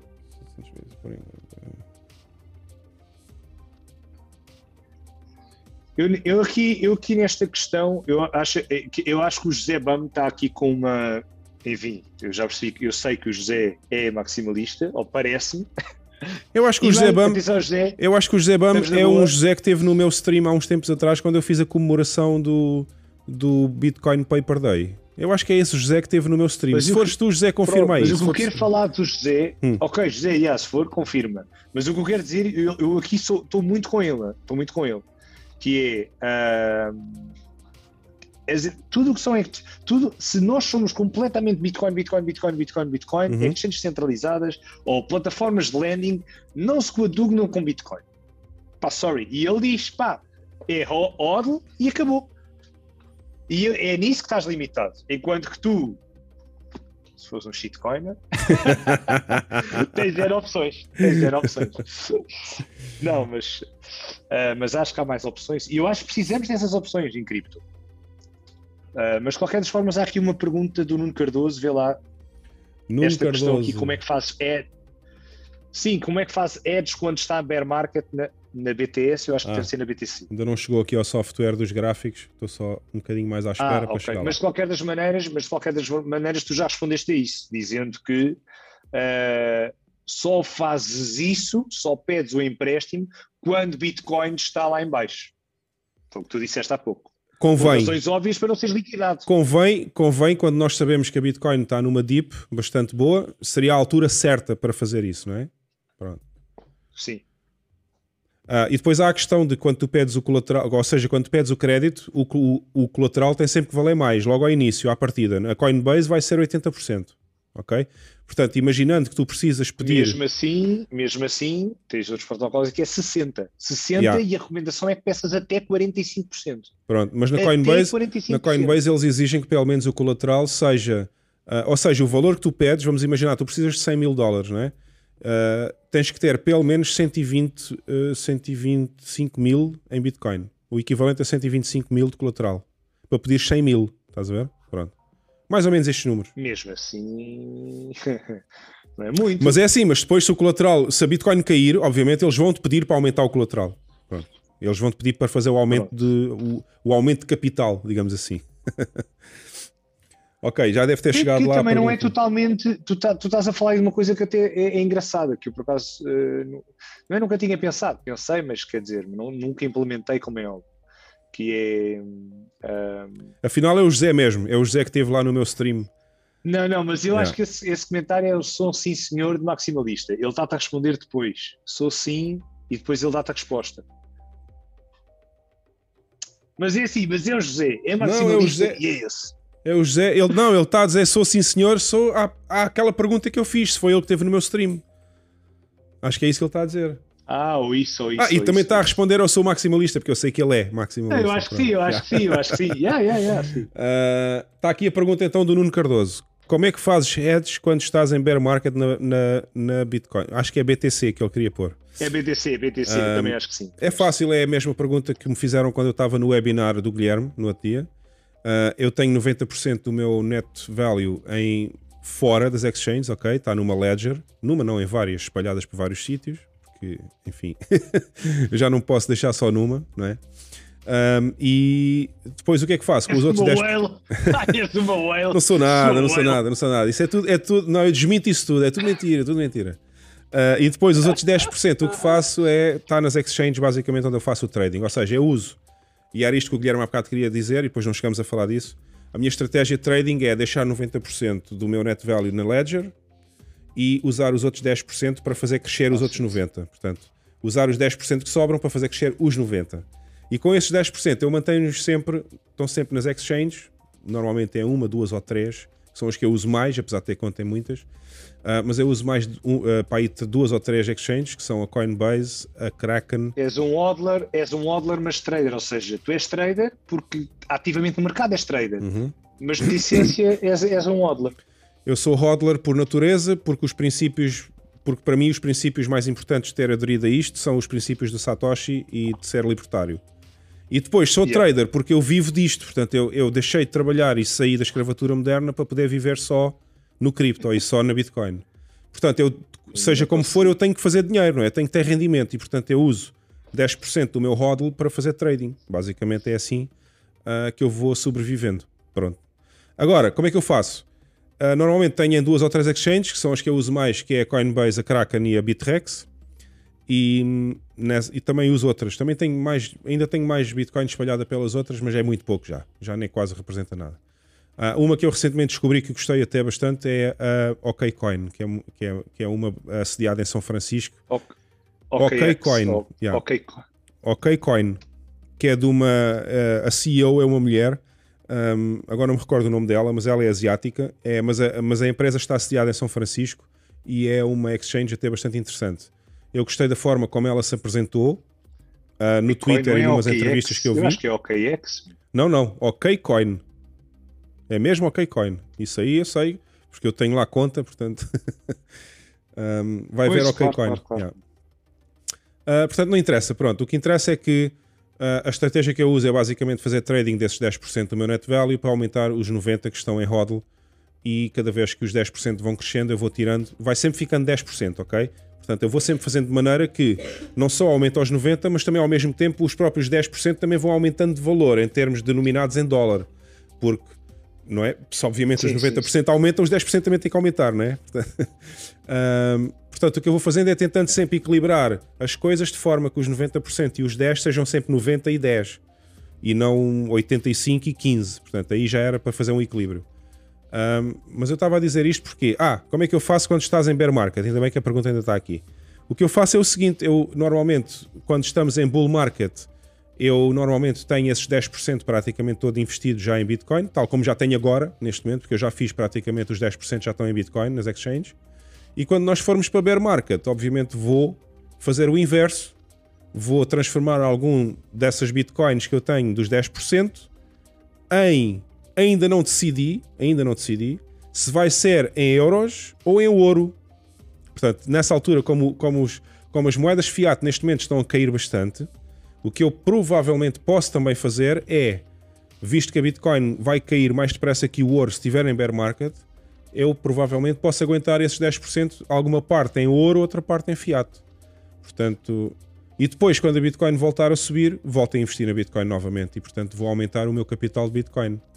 É assim que eu uso normalmente a minha estratégia é esta. Uh, também tenho outra, que é o Ethereum, que ainda vem dos tempos da mineração, quando eu era jovem e estúpido, como eu costumo dizer. uh, que normalmente também faço alguma arbitragem entre o Ethereum e a Bitcoin, também para aumentar o valor das Bitcoins que tenho. Pronto. São duas estratégias mais ou menos que eu uso, que é basicamente isso. Agora deixa eu ver se há mais alguma pergunta ou não e Daqui a Olha, pouco estamos. Uma pergunta boa, pá. Daqui a pouco estamos a encerrar isto, senão, senão o Guilherme ainda fica a dormir eu... aqui. Não, eu estou bem, eu estou bem, eu estou bem, eu estou bem, mas há aqui uma pergunta boa. Qual? Que do Jorge Monteiro. Jorge Monteiro, é deve ser esta. Sim, wallets para. Exatamente. Hot, cold, quais? Isso é uma pergunta Obviamente cold. do ponto de vista Obviamente didático. cold, não é? Portanto, para manter o hodl sempre, sempre cold wallet, sempre hardware wallet, por isso preferencialmente uma que seja boa, tal como a Ledger ou a Trezor, não é? Um, deixa eu ver se por acaso houve aqui mais alguma pergunta. Por acaso o Nuno Cardoso também fez aqui uma pergunta interessante. Mas pronto, terminando aqui a resposta ao Jorge Monteiro. Obviamente, sempre manter a maior parte do que tu tens do, do net value em cold wallet, preferencialmente uma Ledger ou uma Trezor. Uh, também há, para quem só usa Bitcoin, para quem é maximalista e não tem outras coins, também há o, o Cold Card, se não me engano, acho que é assim que se chama, que é, um, é uma cena muito interessante que não é preciso ligar a nenhum computador nem nada e portanto ainda é mais seguro, mas só serve para guardar Bitcoin. Portanto, aí nesse caso, quem tiver outras coins não dá, não dá para usar como o, a Ledger ou a Trezor. Uh, obviamente que há certos montantes que eu uso mais no dia a dia para fazer alguns pagamentos e portanto aí não, aí não me interessa muito ter em cold wallet. Portanto, eu mantenho estilo pocket money, portanto, aquela cena do porta-moedas para andar sempre com a pessoa, mantenho algumas em hot wallet, no, no próprio telemóvel, mas valores baixos, e depois mantenho os valores mais altos em cold wallet. Esta é a melhor estratégia para guardar as vossas coins e para manterem a segurança minimamente aceitável. Pronto. Uh, havia aqui também uma pergunta do Nuno Cardoso, mais para cima. Onde é que está? Também tens SafePal hoje em dia. Se calhar é? já. Se calhar já... e tens a Coin, uh, não é a Coinomi, é a Coinomi é muito boa. Que é uma wallet. Sim, mas a Mycelium é que é uma, uma wallet exclusivamente Bitcoin e tens ainda uma outra. Uh, não me vou agora a recordar, mas tens. Há, há wallets só, só, só para Bitcoin. Certo. Exclusivamente Bitcoin, não é? Ah, acho que está aqui a tal pergunta que, que eu estava a ver. Se tens 90% em BTC, quando está aberto, tens de proteger de alguma forma ou sais fora com o long term? Duvido. Não, eu não saio fora com o long term. Eu nunca mexo. Nas minhas bitcoins que estão na hardware wallet, eu nunca mexo. Ok? Independentemente se estamos a cair 100% ou 90% ou 50%. Não me interessa. A mim não me interessa transformar esses, esses 90% do meu net value que está em Bitcoin, não me interessa transformar em euros ou em dólares. O único que eu transformo em euros ou em dólares, se estivermos em bear market, são os 10% que eu tenho para trading. Os outros 90% não me interessam, porque a mim não me interessa tanto a denominação em dólares. Eu, eu quero saber se o dólar está a subir contra a Bitcoin ou não. Eu não isso não me interessa. Mas olha que eu acho a mim é só me interessa é saber quantas Bitcoins fazer. eu tenho, porque uma Bitcoin é igual a uma Bitcoin, ok? Eu, eu, eu, vou ter sempre essa Bitcoin. Mas eu acho que o que o Nuno, que é, que é um bocadinho a minha estratégia, que é bastante oposta, que é, eh, é, é a questão de venderes para recomprar. Não, não, eu não faço isso com os 90%. Nunca. Não, eu não mexo claro, nesses 90%. Eu, sei, eu, yeah. eu só sei. faço isso com os outros 10%. Ou seja, os 90% são intocáveis. Só se em caso de vida ou morte é que eu vou mexer nesses 90%. E os outros 10% são os que eu uso para fazer incrementar o valor dos, desses 90% que estão fechados. Portanto, uh, em caso de bear market, as únicas bitcoins que eu venderia são as que estão nos 10%. Que é a posição do trading e não a posição do hodl. Quando é hodl, é hodl. É, o hodl verdadeiro é aquele que não se toca. Portanto, eu nunca, eu nunca toco. Já, já o fiz assim no Bear Market 2018. Quando começou o Bear Market em 2018, eu fiz exatamente a mesma coisa. Também só uh, vendi algumas dos 10% e nunca, e nunca toquei no outro. Portanto. Yeah. Agora, vamos ver se há mais alguma pergunta ou não. E deixa cá ver. Exato, há uma que é OKCoin e há a OKX mas não é a OKX, a que eu estava a falar. Está ah, okay. aqui, tá aqui o Goku é a dizer. OKCoin. Exato, a OKCoin é. Eu só ah, conhecia a OKX. E nem é assim que se escreve, é com. Utilizar, é OK e depois coin é com o C. E é tudo junto, OK com C, coin. Uh, mais. Yeah. A Ledger e a Trezor têm as shitcoins, exatamente. Podes instalar as, as wallets shitcoins na, na, na Trezor e na Ledger. Eu, ah, por acaso. Mas uma coisa não tem nada a ver com a outra. Uh, sim, não, não tem nada a ver. Eu uso, eu uso a Ledger, uh, apesar de a grande maioria das moedas que lá estão serem só Bitcoin. Portanto, uh, tu podes usar só para aquilo que quiseres. mas recomendo a Blockstream já em vez da Cold Card.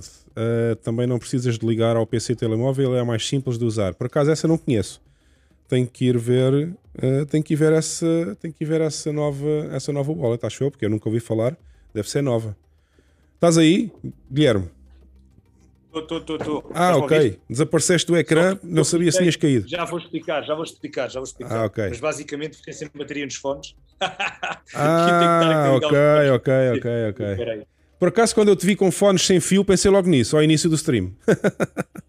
ah, yeah, eu, yeah. Não, eu não. Pá, não. Ouves-me bem, ouves? Agora até estou a ouvir alto mais, deixa cá ver, peraí.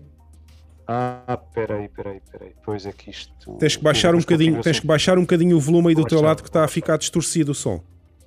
Vê agora, vê agora, vê agora. Ok, está melhor, está melhor. Uh, fala lá um bocadinho para eu acertar o volume agora, temos que acertar o volume outra vez. Um, dois, três, Hugo Experiência, yeah. Bitcoin. Está melhor, está melhor, está melhor, está melhor. Está bom, tá bom. Deixa assim? Deixa tá, assim? Está fixe, está fixe. Acho, acho que já se está a ouvir bem. Uh, bom, também já estamos quase no fim, já estamos com 3 horas de stream, pá. Epá, temos, estávamos na conversa, isto é o que se chama estar na conversa. Exatamente, é esta a vantagem só faltava, deste... Só faltava, só faltava os canecos, só faltava os canecos. Os canecos e um, e um ganda bife.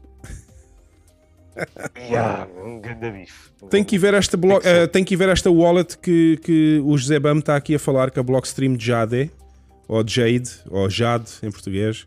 Um, Deve ser Jade. Que também não precisas ligar ao lado nenhum, não precisas ligar ao telemóvel nem ao PC e é mais fácil de usar do que a Cold Card. Portanto, é, deve ser interessante. Vou ver isto. Uh, tenho que ir pesquisar no Google para ver como é que funciona. E então, Guilherme, diz-me lá, tens algum, mais, algum tema que queres uh, falar mais? Ou, ou o que é que achas? Uh, eu, eu, acho, eu acho que nós teremos, há sempre temas, isto que é giro, dentro deste ecossistema, é que há sempre, há sempre coisas que nós podemos falar. E as conversas podem -se, podem se tornar intermináveis porque há muitas coisas para discutir e para aprender. E eu, acima de tudo, uh, epá, também até para isto não ficar um vídeo gigante, quero só dizer que Epá, foi um prazer estar aqui. Eu estou a adorar a conversa, mas. Uh, podemos repetir, pá, não precisamos uh, falar tudo hoje, não é? Podemos continuar no outro dia, podes voltar cá. Exatamente, podemos repetir, podemos repetir. Uh, mas acho acima de tudo devemos continuar a promover a literacia nesta matéria. Acho que há mesmo muito para aprender. Acho que isto é um ecossistema que está sempre a evoluir e acredito que toda, todas as pessoas que possam uh, todas as pessoas que possam aprender mais sobre isto, epá, o devem fazer. No fundo é isto. Yeah. Fundo é isto. Portanto, a mensagem, a mensagem que se pretende é mais literacia já é importante. Nunca deixem de ler o mais possível sobre os, os temas da Bitcoin e das outras, para quem está interessado noutras coisas. Um, não se pode ter tudo, não é? Era bom que todos agora começassem a ficar só interessados na Bitcoin, mas não. Uh, portanto, nunca deixem de ler, nunca deixem de seguir os canais ah, no YouTube. Atenção. aos canais no YouTube que vocês seguem. Uh, devem sempre tentar seguir os canais que têm as pessoas mais credíveis, digamos assim. Uh, em Portugal também não há muitos. Acho que sou eu, é o Art for Café e mais dois ou três canais que falam assim mais de cripto. E, e, portanto, eu acho que somos quase todos, somos quase todos pessoas credíveis e idóneas e não estamos aqui para enganar ninguém. Ah, e também temos, obviamente, o Guilherme e o, e o, e o seu podcast uh, que vocês também devem seguir sempre que, sempre que possível. Portanto, o que se pretende é que as pessoas tenham literacias. Que não é só Bitcoin, atenção, estou a avisar. Yeah. Não é só Bitcoin. Mas, mas, tem, mas tem ajudado muitas pessoas a aprender e pelo menos dá a opção de escolha das oh, pessoas quererem. Oh, Guilherme, estás aos saltinhos, tu mudaste de rede Wi-Fi por algum motivo ou não? Uh, pá, não, meu. A tua ligação à net é que está, parece que está um bocado mais lenta, não sei porquê. Não, não é, não é o som, é o vídeo. O vídeo é que está aos saltos agora. Ah, o vídeo. Yeah. Pois está. Realmente a net. Está-me aqui a dizer que estou com a net instável, mas não fiz nada à net. Ah, não, às vezes, às vezes podes ter mudado de rede Wi-Fi e não ter dado por isso. Uh, não. Não? Não te okay. admires é que seja que o fornecedor da internet a dizer assim, pá, agora este gajo está a abusar hoje à noite, vou cortar a net ao gajo. já chega, já chega de podcast. net, net centralizada, vou cortar a net ao gajo. Ok, deixa-me ver. Uh, Se mais ninguém tem olha, perguntas. Uh, o Pedro. O Pedro... está a dizer que se começámos a falar de gaming staking DAOs e que o Hugo se começava a espumar. Isso é uma conversa para, para a final da noite, pá. Isso é quando estivermos todos bêbados a ver os canecos. Está aqui, está aqui. Fala de gaming, staking, DAO, já país malucos, o Hugo até se começava a chamar. Eu conheço o Pedro pessoalmente, eu sei porque é que ele está a dizer isto, porque já, nós já falámos pessoalmente um com o outro. O Pedro é um bacana. Obrigadão, Pedro. Sei, eu sei. Obrigadão, Pedro, por estares aqui a ver o podcast. Uh, gostei muito das nossas conversas lá no Porto. Foi, foi, foi, foi muito interessante conhecer o Pedro e as outras pessoas todas, claro. Uh, apesar do meu nariz estar assim por causa do Porto, porque eu, eu, eu apanhei esta constipação no Porto. Mas, Mas okay. olha, uh, de qualquer das maneiras, uh, o Porto, já que foste lá comer francesinha, é, é uma coisa que eu gosto bastante, digo já. Eu adoro, adoro francesinha, gosto muito. Por acaso gosto muito. Aquilo é. Por mim, estávamos na boa. Vamos ao Porto, francesinha, cerveja e pronto. Curiosamente, aqui em Portimão. Uh, diz? Não, não, não, é isso, é isso. Continua, continua. Ah, curiosamente, aqui em Portimão, que é onde eu estou temporariamente há vários anos, Uh, também há um restaurante, há um restaurante que faz francesinhas muito, muito boas, porque os donos são do norte. Portanto, eles emigraram para aqui, para o sul, ah. e decidiram abrir um restaurante de francinhas aqui em Portimão e são bastante boas, que eu já lá fui jantar uma vez e são muito boas. Portanto, quando okay. quiserem também comer francinhas okay. em Portimão, venham me perguntar onde é que fica que eu, que eu, que eu digo. Mas eu nem tenho noção do que é que se come mais ir no Algarve, meu. Deve ser aquele franguinho da guia e Aqui no Algarve, sardinha assada, pá, sardinha assada, o cozido à portuguesa. Aliás, aqui, aqui em baixo, aqui na zona de Portimão, é, o, é a couve à monchique, que é uma versão diferente do cozido à portuguesa. Mas ok. Aí está, aí está. Espera aí, vamos já parar, vamos já parar. Exatamente. tu falaste na couve à monchique, disseste que tínhamos que comer couve à monchique, esquece. É isso. Yeah. Exatamente. Yeah. Exatamente. é uma versão, é uma versão 10 vezes melhor do que, o, do que o cozido à portuguesa. Portanto, é uma versão do cozido à portuguesa 10 vezes melhor. É isso que podemos comer, é isso que podemos comer. Yeah. Olha, mas sim, eu acho que podemos terminar. O que, é que tu achas? Estou à rasca da garganta, pá, porra. Esta constipação. É assim, já estou muito melhor, já estou muito melhor. Webinars e coisas, estou sempre de água. Yeah, no webinar foi bastante pior. Estar ali aquele tempo todo a falar não foi fácil, mas pronto. Pois, é difícil, é difícil. Estou sempre água, estou sempre água. Então, vamos ver, se não houver mais nenhuma pergunta, estou a ver o pessoal aqui, já, não, já praticamente não está a perguntar, estão alguns estão-se a despedir até. Olha, está aqui uma pessoa a dizer, já agora faz aqui uma publicidade. Muito interessante, pessoal, é demais. Uh, em armação de pera no Algarve, peixinho é no Zé Leiteiro, pá. ah, então pronto. Pronto. Então pronto. Estamos aqui, temos aqui uma pessoa que uh, está-nos a, a, dizer que temos que ir ao Zé Leiteiro. Portanto, já o sabem. Daniel Teotónio, o Daniel Teotónio está a voltar, está a voltar aqui a relançar o tema. Sim. Que é um tema que eu percebo perfeitamente, perfeitamente. Qual tema? Que é a questão de nunca, é o tema de nunca tocar no rol de Bitcoin e e, e pronto, e não venderes no fundo, não é? Mas olha, Daniel, eu venderia, aliás, eu venderei, venderei, capitali eu vou capitalizar no People Market, o melhor que eu puder, e tenho a certeza que esse, essa capitalização há de passar para stablecoins porque não quero os euros, a não ser que preciso de uma parte em euros de facto para comprar qualquer coisa, tipo a casa, mas acho que essa estratégia da casa, relativamente àquilo que o a dizer, é muito melhor, que é tu em vez, tu capitalizas, mas não pegues nesse dinheiro e te tires para lixo. Exato. Aguentas, podes pôr numa yield qualquer, de segurança, mais uma vez, eu gosto de protocolos centralizados, mas isso não é conversa para hoje, mas uh, o objetivo é sempre recomprar mais cripto. E, especificamente no caso do Bitcoin, vou ser muito honesto, o facto de eu só ter 10% do meu portfólio em Bitcoin, eu, eu, hoje tenho muito mais dinheiro do que tive antes e é tudo graças a cripto. E é, inclusive, é graças a Bitcoin também. Portanto, se tu perguntas, tens o objetivo de acumular Bitcoin para os próximos anos? Claramente que sim. Tens o obje objetivo de crescer Bitcoin na tua carteira? Claramente que sim. Queres ter mais? Claramente que sim. Staking sets é uma premissa que vais continuar a manter. Esqueçam, isto é, é próxima década. Não há outro ecossistema para estudar ou para viver. É este. Yeah. É este. Isto é aquilo que eu defendo. Infelizmente, ainda tem que estar aqui um bocadinho na roda do rato, ainda tem que trabalhar noutras coisas, tem outro negócio. Aliás, não falámos disso, mas a pizzaria em Lisboa, podem vir, é Luz, é um franchising português. Luz com dois Z's. Lisboa, Yeah, Luz com dois Zs. Luz com dois Zs. Uh, portanto, sim, estou por lá, estou por lá. Luz do Saldanhas, que assim dizer. Já agora, vou pôr aqui no ecrã os outros sites também para chegarem a ti, não é? Deixem-me cá pôr aqui. Ah, isso também é importante, sim, sim. Exato. Se Portanto, quiserem, uh, o que é isto? ah, isto é outra coisa. Isto é outra coisa. Olha, já fechei uma coisa por engano aqui, mas pronto. Uh, onde é que está? Onde mas é que está? É... Está aqui. O Hugo, o está a falar uma coisa que eu não tinha pensado, mas ele tem razão que capitalizar, mesmo que tu capitalizes, isto especificamente para o Daniel Teotónio, pá, esse dinheiro, imagina que queres comprar a casa, é um exemplo. Por exemplo, para mim é um objetivo, não é preciso que o meu filho tenha mais espaço, eu e a minha mulher queremos ter de filho, pá, coisas deste género. Portanto, uh, eu garantidamente vou comprar cripto e depois vou ter um empréstimo de cripto.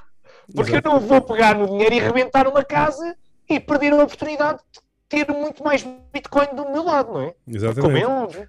Pronto, isto é só aqui uma comparação de estratégias diferentes. O Hugo pode ter a dele, eu tenho a minha, e, e eu respeito muito a do Hugo e ele respeita a mim o que é bom. Uh, e nisso nós somos muito, sempre fomos muito transparentes um com o outro desde o início, e ambos fazemos isto com gosto e com. Epá, uh, pronto, estamos aqui porque queremos estar aqui, não é? Não, ok, é verdade, olha, é verdade, é verdade. Uh, Guilherme, já tenho aqui no site, uh, já tenho aqui o site uh, relativo ao teu livro e à tua pessoa, obviamente. Isto é o teu site não só pessoal, mas também do livro, acho eu, não é? isso e... é só do livro. Isso é Isto só é só do livro. Ah, é só do livro, ok. Sim, só do Pronto. livro, sim, sim, sim. E, tenho, portanto, para quem, quiser, para quem quiser encontrar o, o Guilherme, obviamente, temos aqui o site hodldabook.com, do qual eu estou a mostrar, portanto, a, a homepage. E Exatamente. aqui tem muitas informações sobre o livro, provavelmente até links para onde se pode comprar. Cá está, cá embaixo. Uh, ah, eu não cheguei a dizer qual era a piada. Eu não cheguei a dizer qual era a piada sobre o livro, mas vou, mas vou aproveitar agora que temos aqui o livro no ecrã. diz, diz, diz. É que sejam lá vocês, sejam lá vocês, maximalistas, ou shitcoiners, ou altcoiners, ou aquilo que vocês lhe quiserem chamar. Há uma coisa, há uma coisa que praticamente nenhum autor até hoje deixou de fazer, que foi o que tu fizeste também no teu livro. O título okay. é Bitcoin e criptomoedas. Ou seja, existe uma que é Bitcoin e depois existe o resto. Ok? O resto. a Bitcoin fica sempre com o nome lá, certo ou errado? Certíssimo, tem que ser. Não fizeste um livro chamado Bitcoin e Ethereum e Solana e não sei quê e não sei o que mais, certo? Hei de ter que fazer, hei de ter que falar sobre isso, mas é, assim, mas, mas é assim, o nome do livro é Rod, não é? Claro, é Rod. Yeah. Esse é o nome do livro. Sim, é o subtítulo. É o eu estou a falar do subtítulo. Mas o subtítulo, yeah. Yeah, o subtítulo é Bitcoin e criptomoedas, sim. Yeah. Porque, epá, gostemos ou não, Bitcoin. Não, mas até no título é... tu tens lá o B. Até no claro, título tens lá claro. o B, pronto. Claro. Na imagem, né? Na imagem, na imagem exato, o O. O O. Sim, sim, sim. sim. Ok. Quando tu estás na dúvida, tu não vais comprar mais nada a não ser Bitcoin. Exatamente, exatamente. E se queres estar descansado e não queres ter trabalho para fazer trading nem fazer nada, queres só investir o dinheiro numa de longo prazo, é Bitcoin. Esqueçam o resto. Esqueçam o resto. Ponto final. Pronto. Exatamente. Agora, onde é que podem encontrar também o Guilherme? O Guilherme está no Twitter também como Hodl the Book, portanto, se pesquisarem, eu vou pôr aqui em full screen para se ver um bocadinho melhor. Está aqui. No At... fundo, vocês põem qualquer rede e põem Hodl the Book e Exato. Pronto, no Twitter é at Hodl the Book. E... Yeah, apesar de que no Twitter, eu estou muito pouco no Twitter. Eu, eu Mas devia estar mais, devia estar mais. Não, vou começar, vou começar, yeah. vou começar. Já, já recebi esse feedback várias vezes e tenho mesmo que passar Depois temos. Mas o... Ser, eu, o meu dia a dia é no Twitter, mas como consumidor, percebes o que eu estou yeah. a dizer? Mas tenho que começar porque eu tenho conteúdo em português, o Twitter é tudo em inglês para mim. Não, mas também, e... tens, mas também tens uma rede portuguesa boa no Twitter. Não, é isso, é isso. Vou começar a. Apesar de só falarem da. Apesar de só falarem não sei lá do que da gaja da melancia ou não sei o quê e do Cristiano Ronaldo. yeah, yeah, uh, mas pronto. uh, mas pronto, há muita gente portuguesa no Twitter, sim. Depois também temos aqui o Instagram do Guilherme, que é Hodl the Book também. Já vi que é basicamente across the board, é sempre Hodl the Book, não é? É o standard. Yeah, é sempre Hodl the Book, yeah. Apesar e... que eu tenho quatro, quatro Instagrams, mas esse é o do livro, sim. Yeah, ok. E depois temos, é por fim, o, o YouTube também do Guilherme, que é Hodl the Book, curiosamente. Hodl the Book também. Epá, curioso. curioso, como é que é possível? Yeah. Uh, portanto, já sabem onde é que podem encontrar o Guilherme. Eu vou deixar também. Aliás, acho que estes links estão já nas video notes, não é? Acho que sim. Ah, acho que já tinha posto nas video notes. Ah, ah portanto, já, já, já, já, Portanto, já vocês encontram aqui na parte de baixo do vídeo, aqui, aqui em baixo, uh, as video notes, estão lá os links todos para chegar até aos, aos sites do Guilherme. Mas que está lá também, que é, que é, o, que é o Spotify, yeah. Ah, yeah. eu, tenho, eu tenho muita O Spotify dele também está cá em baixo. Portanto, se quiserem saber uh, qual é o Spotify do Guilherme, também está aqui nas notas do vídeo. Portanto, basta verem por baixo. Ok, portanto, sendo assim, deixa-me cá voltar ao início. Guilherme, foi um grande prazer ter-te aqui hoje. Gostei muito da nossa conversa. Igualmente. E acho que as pessoas aprenderam bastante com nós os dois a falarmos hoje aqui. Também respondemos a montes de perguntas, não é? E... Sim, pá, e, é, e, fa e, fazem falta mais iniciativas destas, mas eu acho que nós estamos, era, era como eu estava a dizer há bocado, nós estamos a construir uma boa comunidade portuguesa e o que eu sinto é que desde, epá, eu sou um, um eu, eu, considero, pá, não é um newbie, mas é, como fa eu, eu, sou humilde o suficiente para dizer assim, eu tenho muito a aprender aqui. Todos temos, todos temos muito a aprender ainda. E sim, até porque. sabes que há malta, mas sabes que há malta que é. Ah, é sim, especial. ok. É. Mas até, por, uh, até porque este, esta área está sempre em crescimento e está sempre a ser, estão sempre a aparecer coisas Exatamente. novas. Portanto, estamos sempre a aprender Exatamente. todos os dias. E, obviamente, há uns que aprendem logo mais rapidamente porque estão sempre em cima do tema e depois também ajudam os outros, obviamente, passando a informação. Portanto, é isso que se pretende. Uh, Mas acho que, acho que nós estamos a construir e acho que este bull market, ou este ciclo, não é este bull market, é este ciclo, este Bitcoin cycle, não é? Desde, se quiseres, desde o último pico até este, temos basicamente, uh, tivemos aqui aquilo que foi uh, o crescimento da comunidade em Portugal. Eu, eu lembro quando lancei as coisas, também foi quando começou o hard fork, mas o hard fork conseguiu uma consistência, pá, inigualável. Tu apareceste, epá, e foi brutal porque gerou-se logo uma onda de comunidade atrás de ti gigante. E isso é giro. Não, não, gigante apesar, à medida, Apesar do maximalismo, mesmo assim houve muita gente que decidiu seguir. Pronto, é bom, é bom. É bom sermos é bom. diferentes e é bom, e é bom sermos, sermos uh, todos estarmos aqui pelo mesmo. É? E a questão é, eu acho que na próxima vaga vamos conseguir um nível de profissionalismo maior. É isso que eu quero, uhum. é isso que eu gostava de ver. Gostava de ver mais eventos, mais youtubers. Pá, atenção, eu digo youtuber conteúdo de qualidade, não é? Sim, sim, sim, sim, sim. Para vender porcaria, não. Mais debate, menos, menos aquela picardiazinha de a minha pilinha é maior que a tua e não sei o quê. Pá, não, não, não, não. tu partilhas umas coisas, tu partilhas outras, não é? Pronto, acho que isso faz sentido. Uh, e termos todos muito a aprender, e... mas lá está, lá chegaremos e acho que estamos a conseguir encontrar as pessoas certas para, para construir um grupo ou pelo menos um suporte de gente que vai trabalhar no mesmo caminho. Eu acho que isso é muito Ainda bom. bem. Acho e é acho, acho que tens uma grande contribuição para as literacias das pessoas. Uh, acho que fizeste um grande trabalho com obrigado, esse livro. Obrigado. Acho que estás a fazer um grande trabalho também com, com a noite das segundas-feiras e as quinzenais é. à quinta-feira. E portanto, esse é um dos principais motivos de estares aqui hoje. E acho que, acho que é isso. Portanto, as pessoas já sabem onde é que te podem encontrar e foi um prazer ter-te aqui hoje, Guilherme. Espero que voltes. Espero que a gente possa ter mais uma conversa em breve. Obviamente, uh, há sempre outros convidados também para trazer, mas o Guilherme é um daqueles que eu gostava que voltasse. Temos sempre muito para conversar.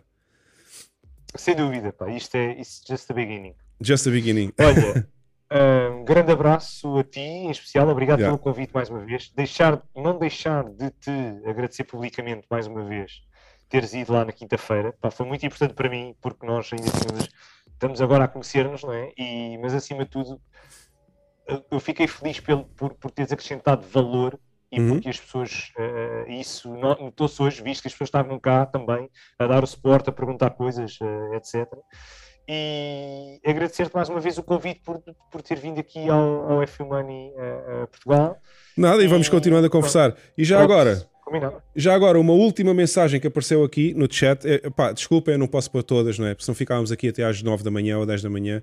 Mas obrigado, obrigado ao Pedro Oliveira. Uh, que diz que eu não sou maximalista, mas gosto muito de ouvir os maximalistas como tu. Os maximalistas têm sempre bons argumentos para nos manter conscientes de que BTC é diferente.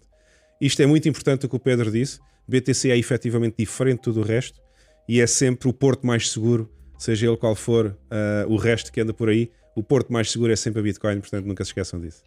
Uh, obrigado, Pedro, por teres participado hoje aqui no podcast. Gostei muito de ter cá.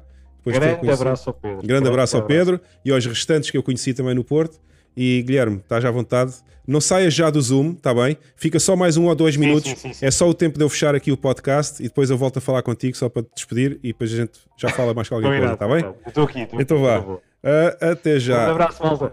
Até já. Uh, ok, o Guilherme já, já está no backstage agora e eu vou só aproveitar para me despedir. Antes de me despedir, deixem-me só pôr aqui no ecrã a mensagem do costume, já sabem. Uh, os canais os canais onde podem seguir-me O Twitter, temos a primeira mensagem aqui em cima, a primeira linha é a minha conta pessoal no Twitter e eu estou sempre lá a postar tweets, obviamente. A segunda é a conta do canal do FU Money, canal tanto faz do Portugal como do podcast.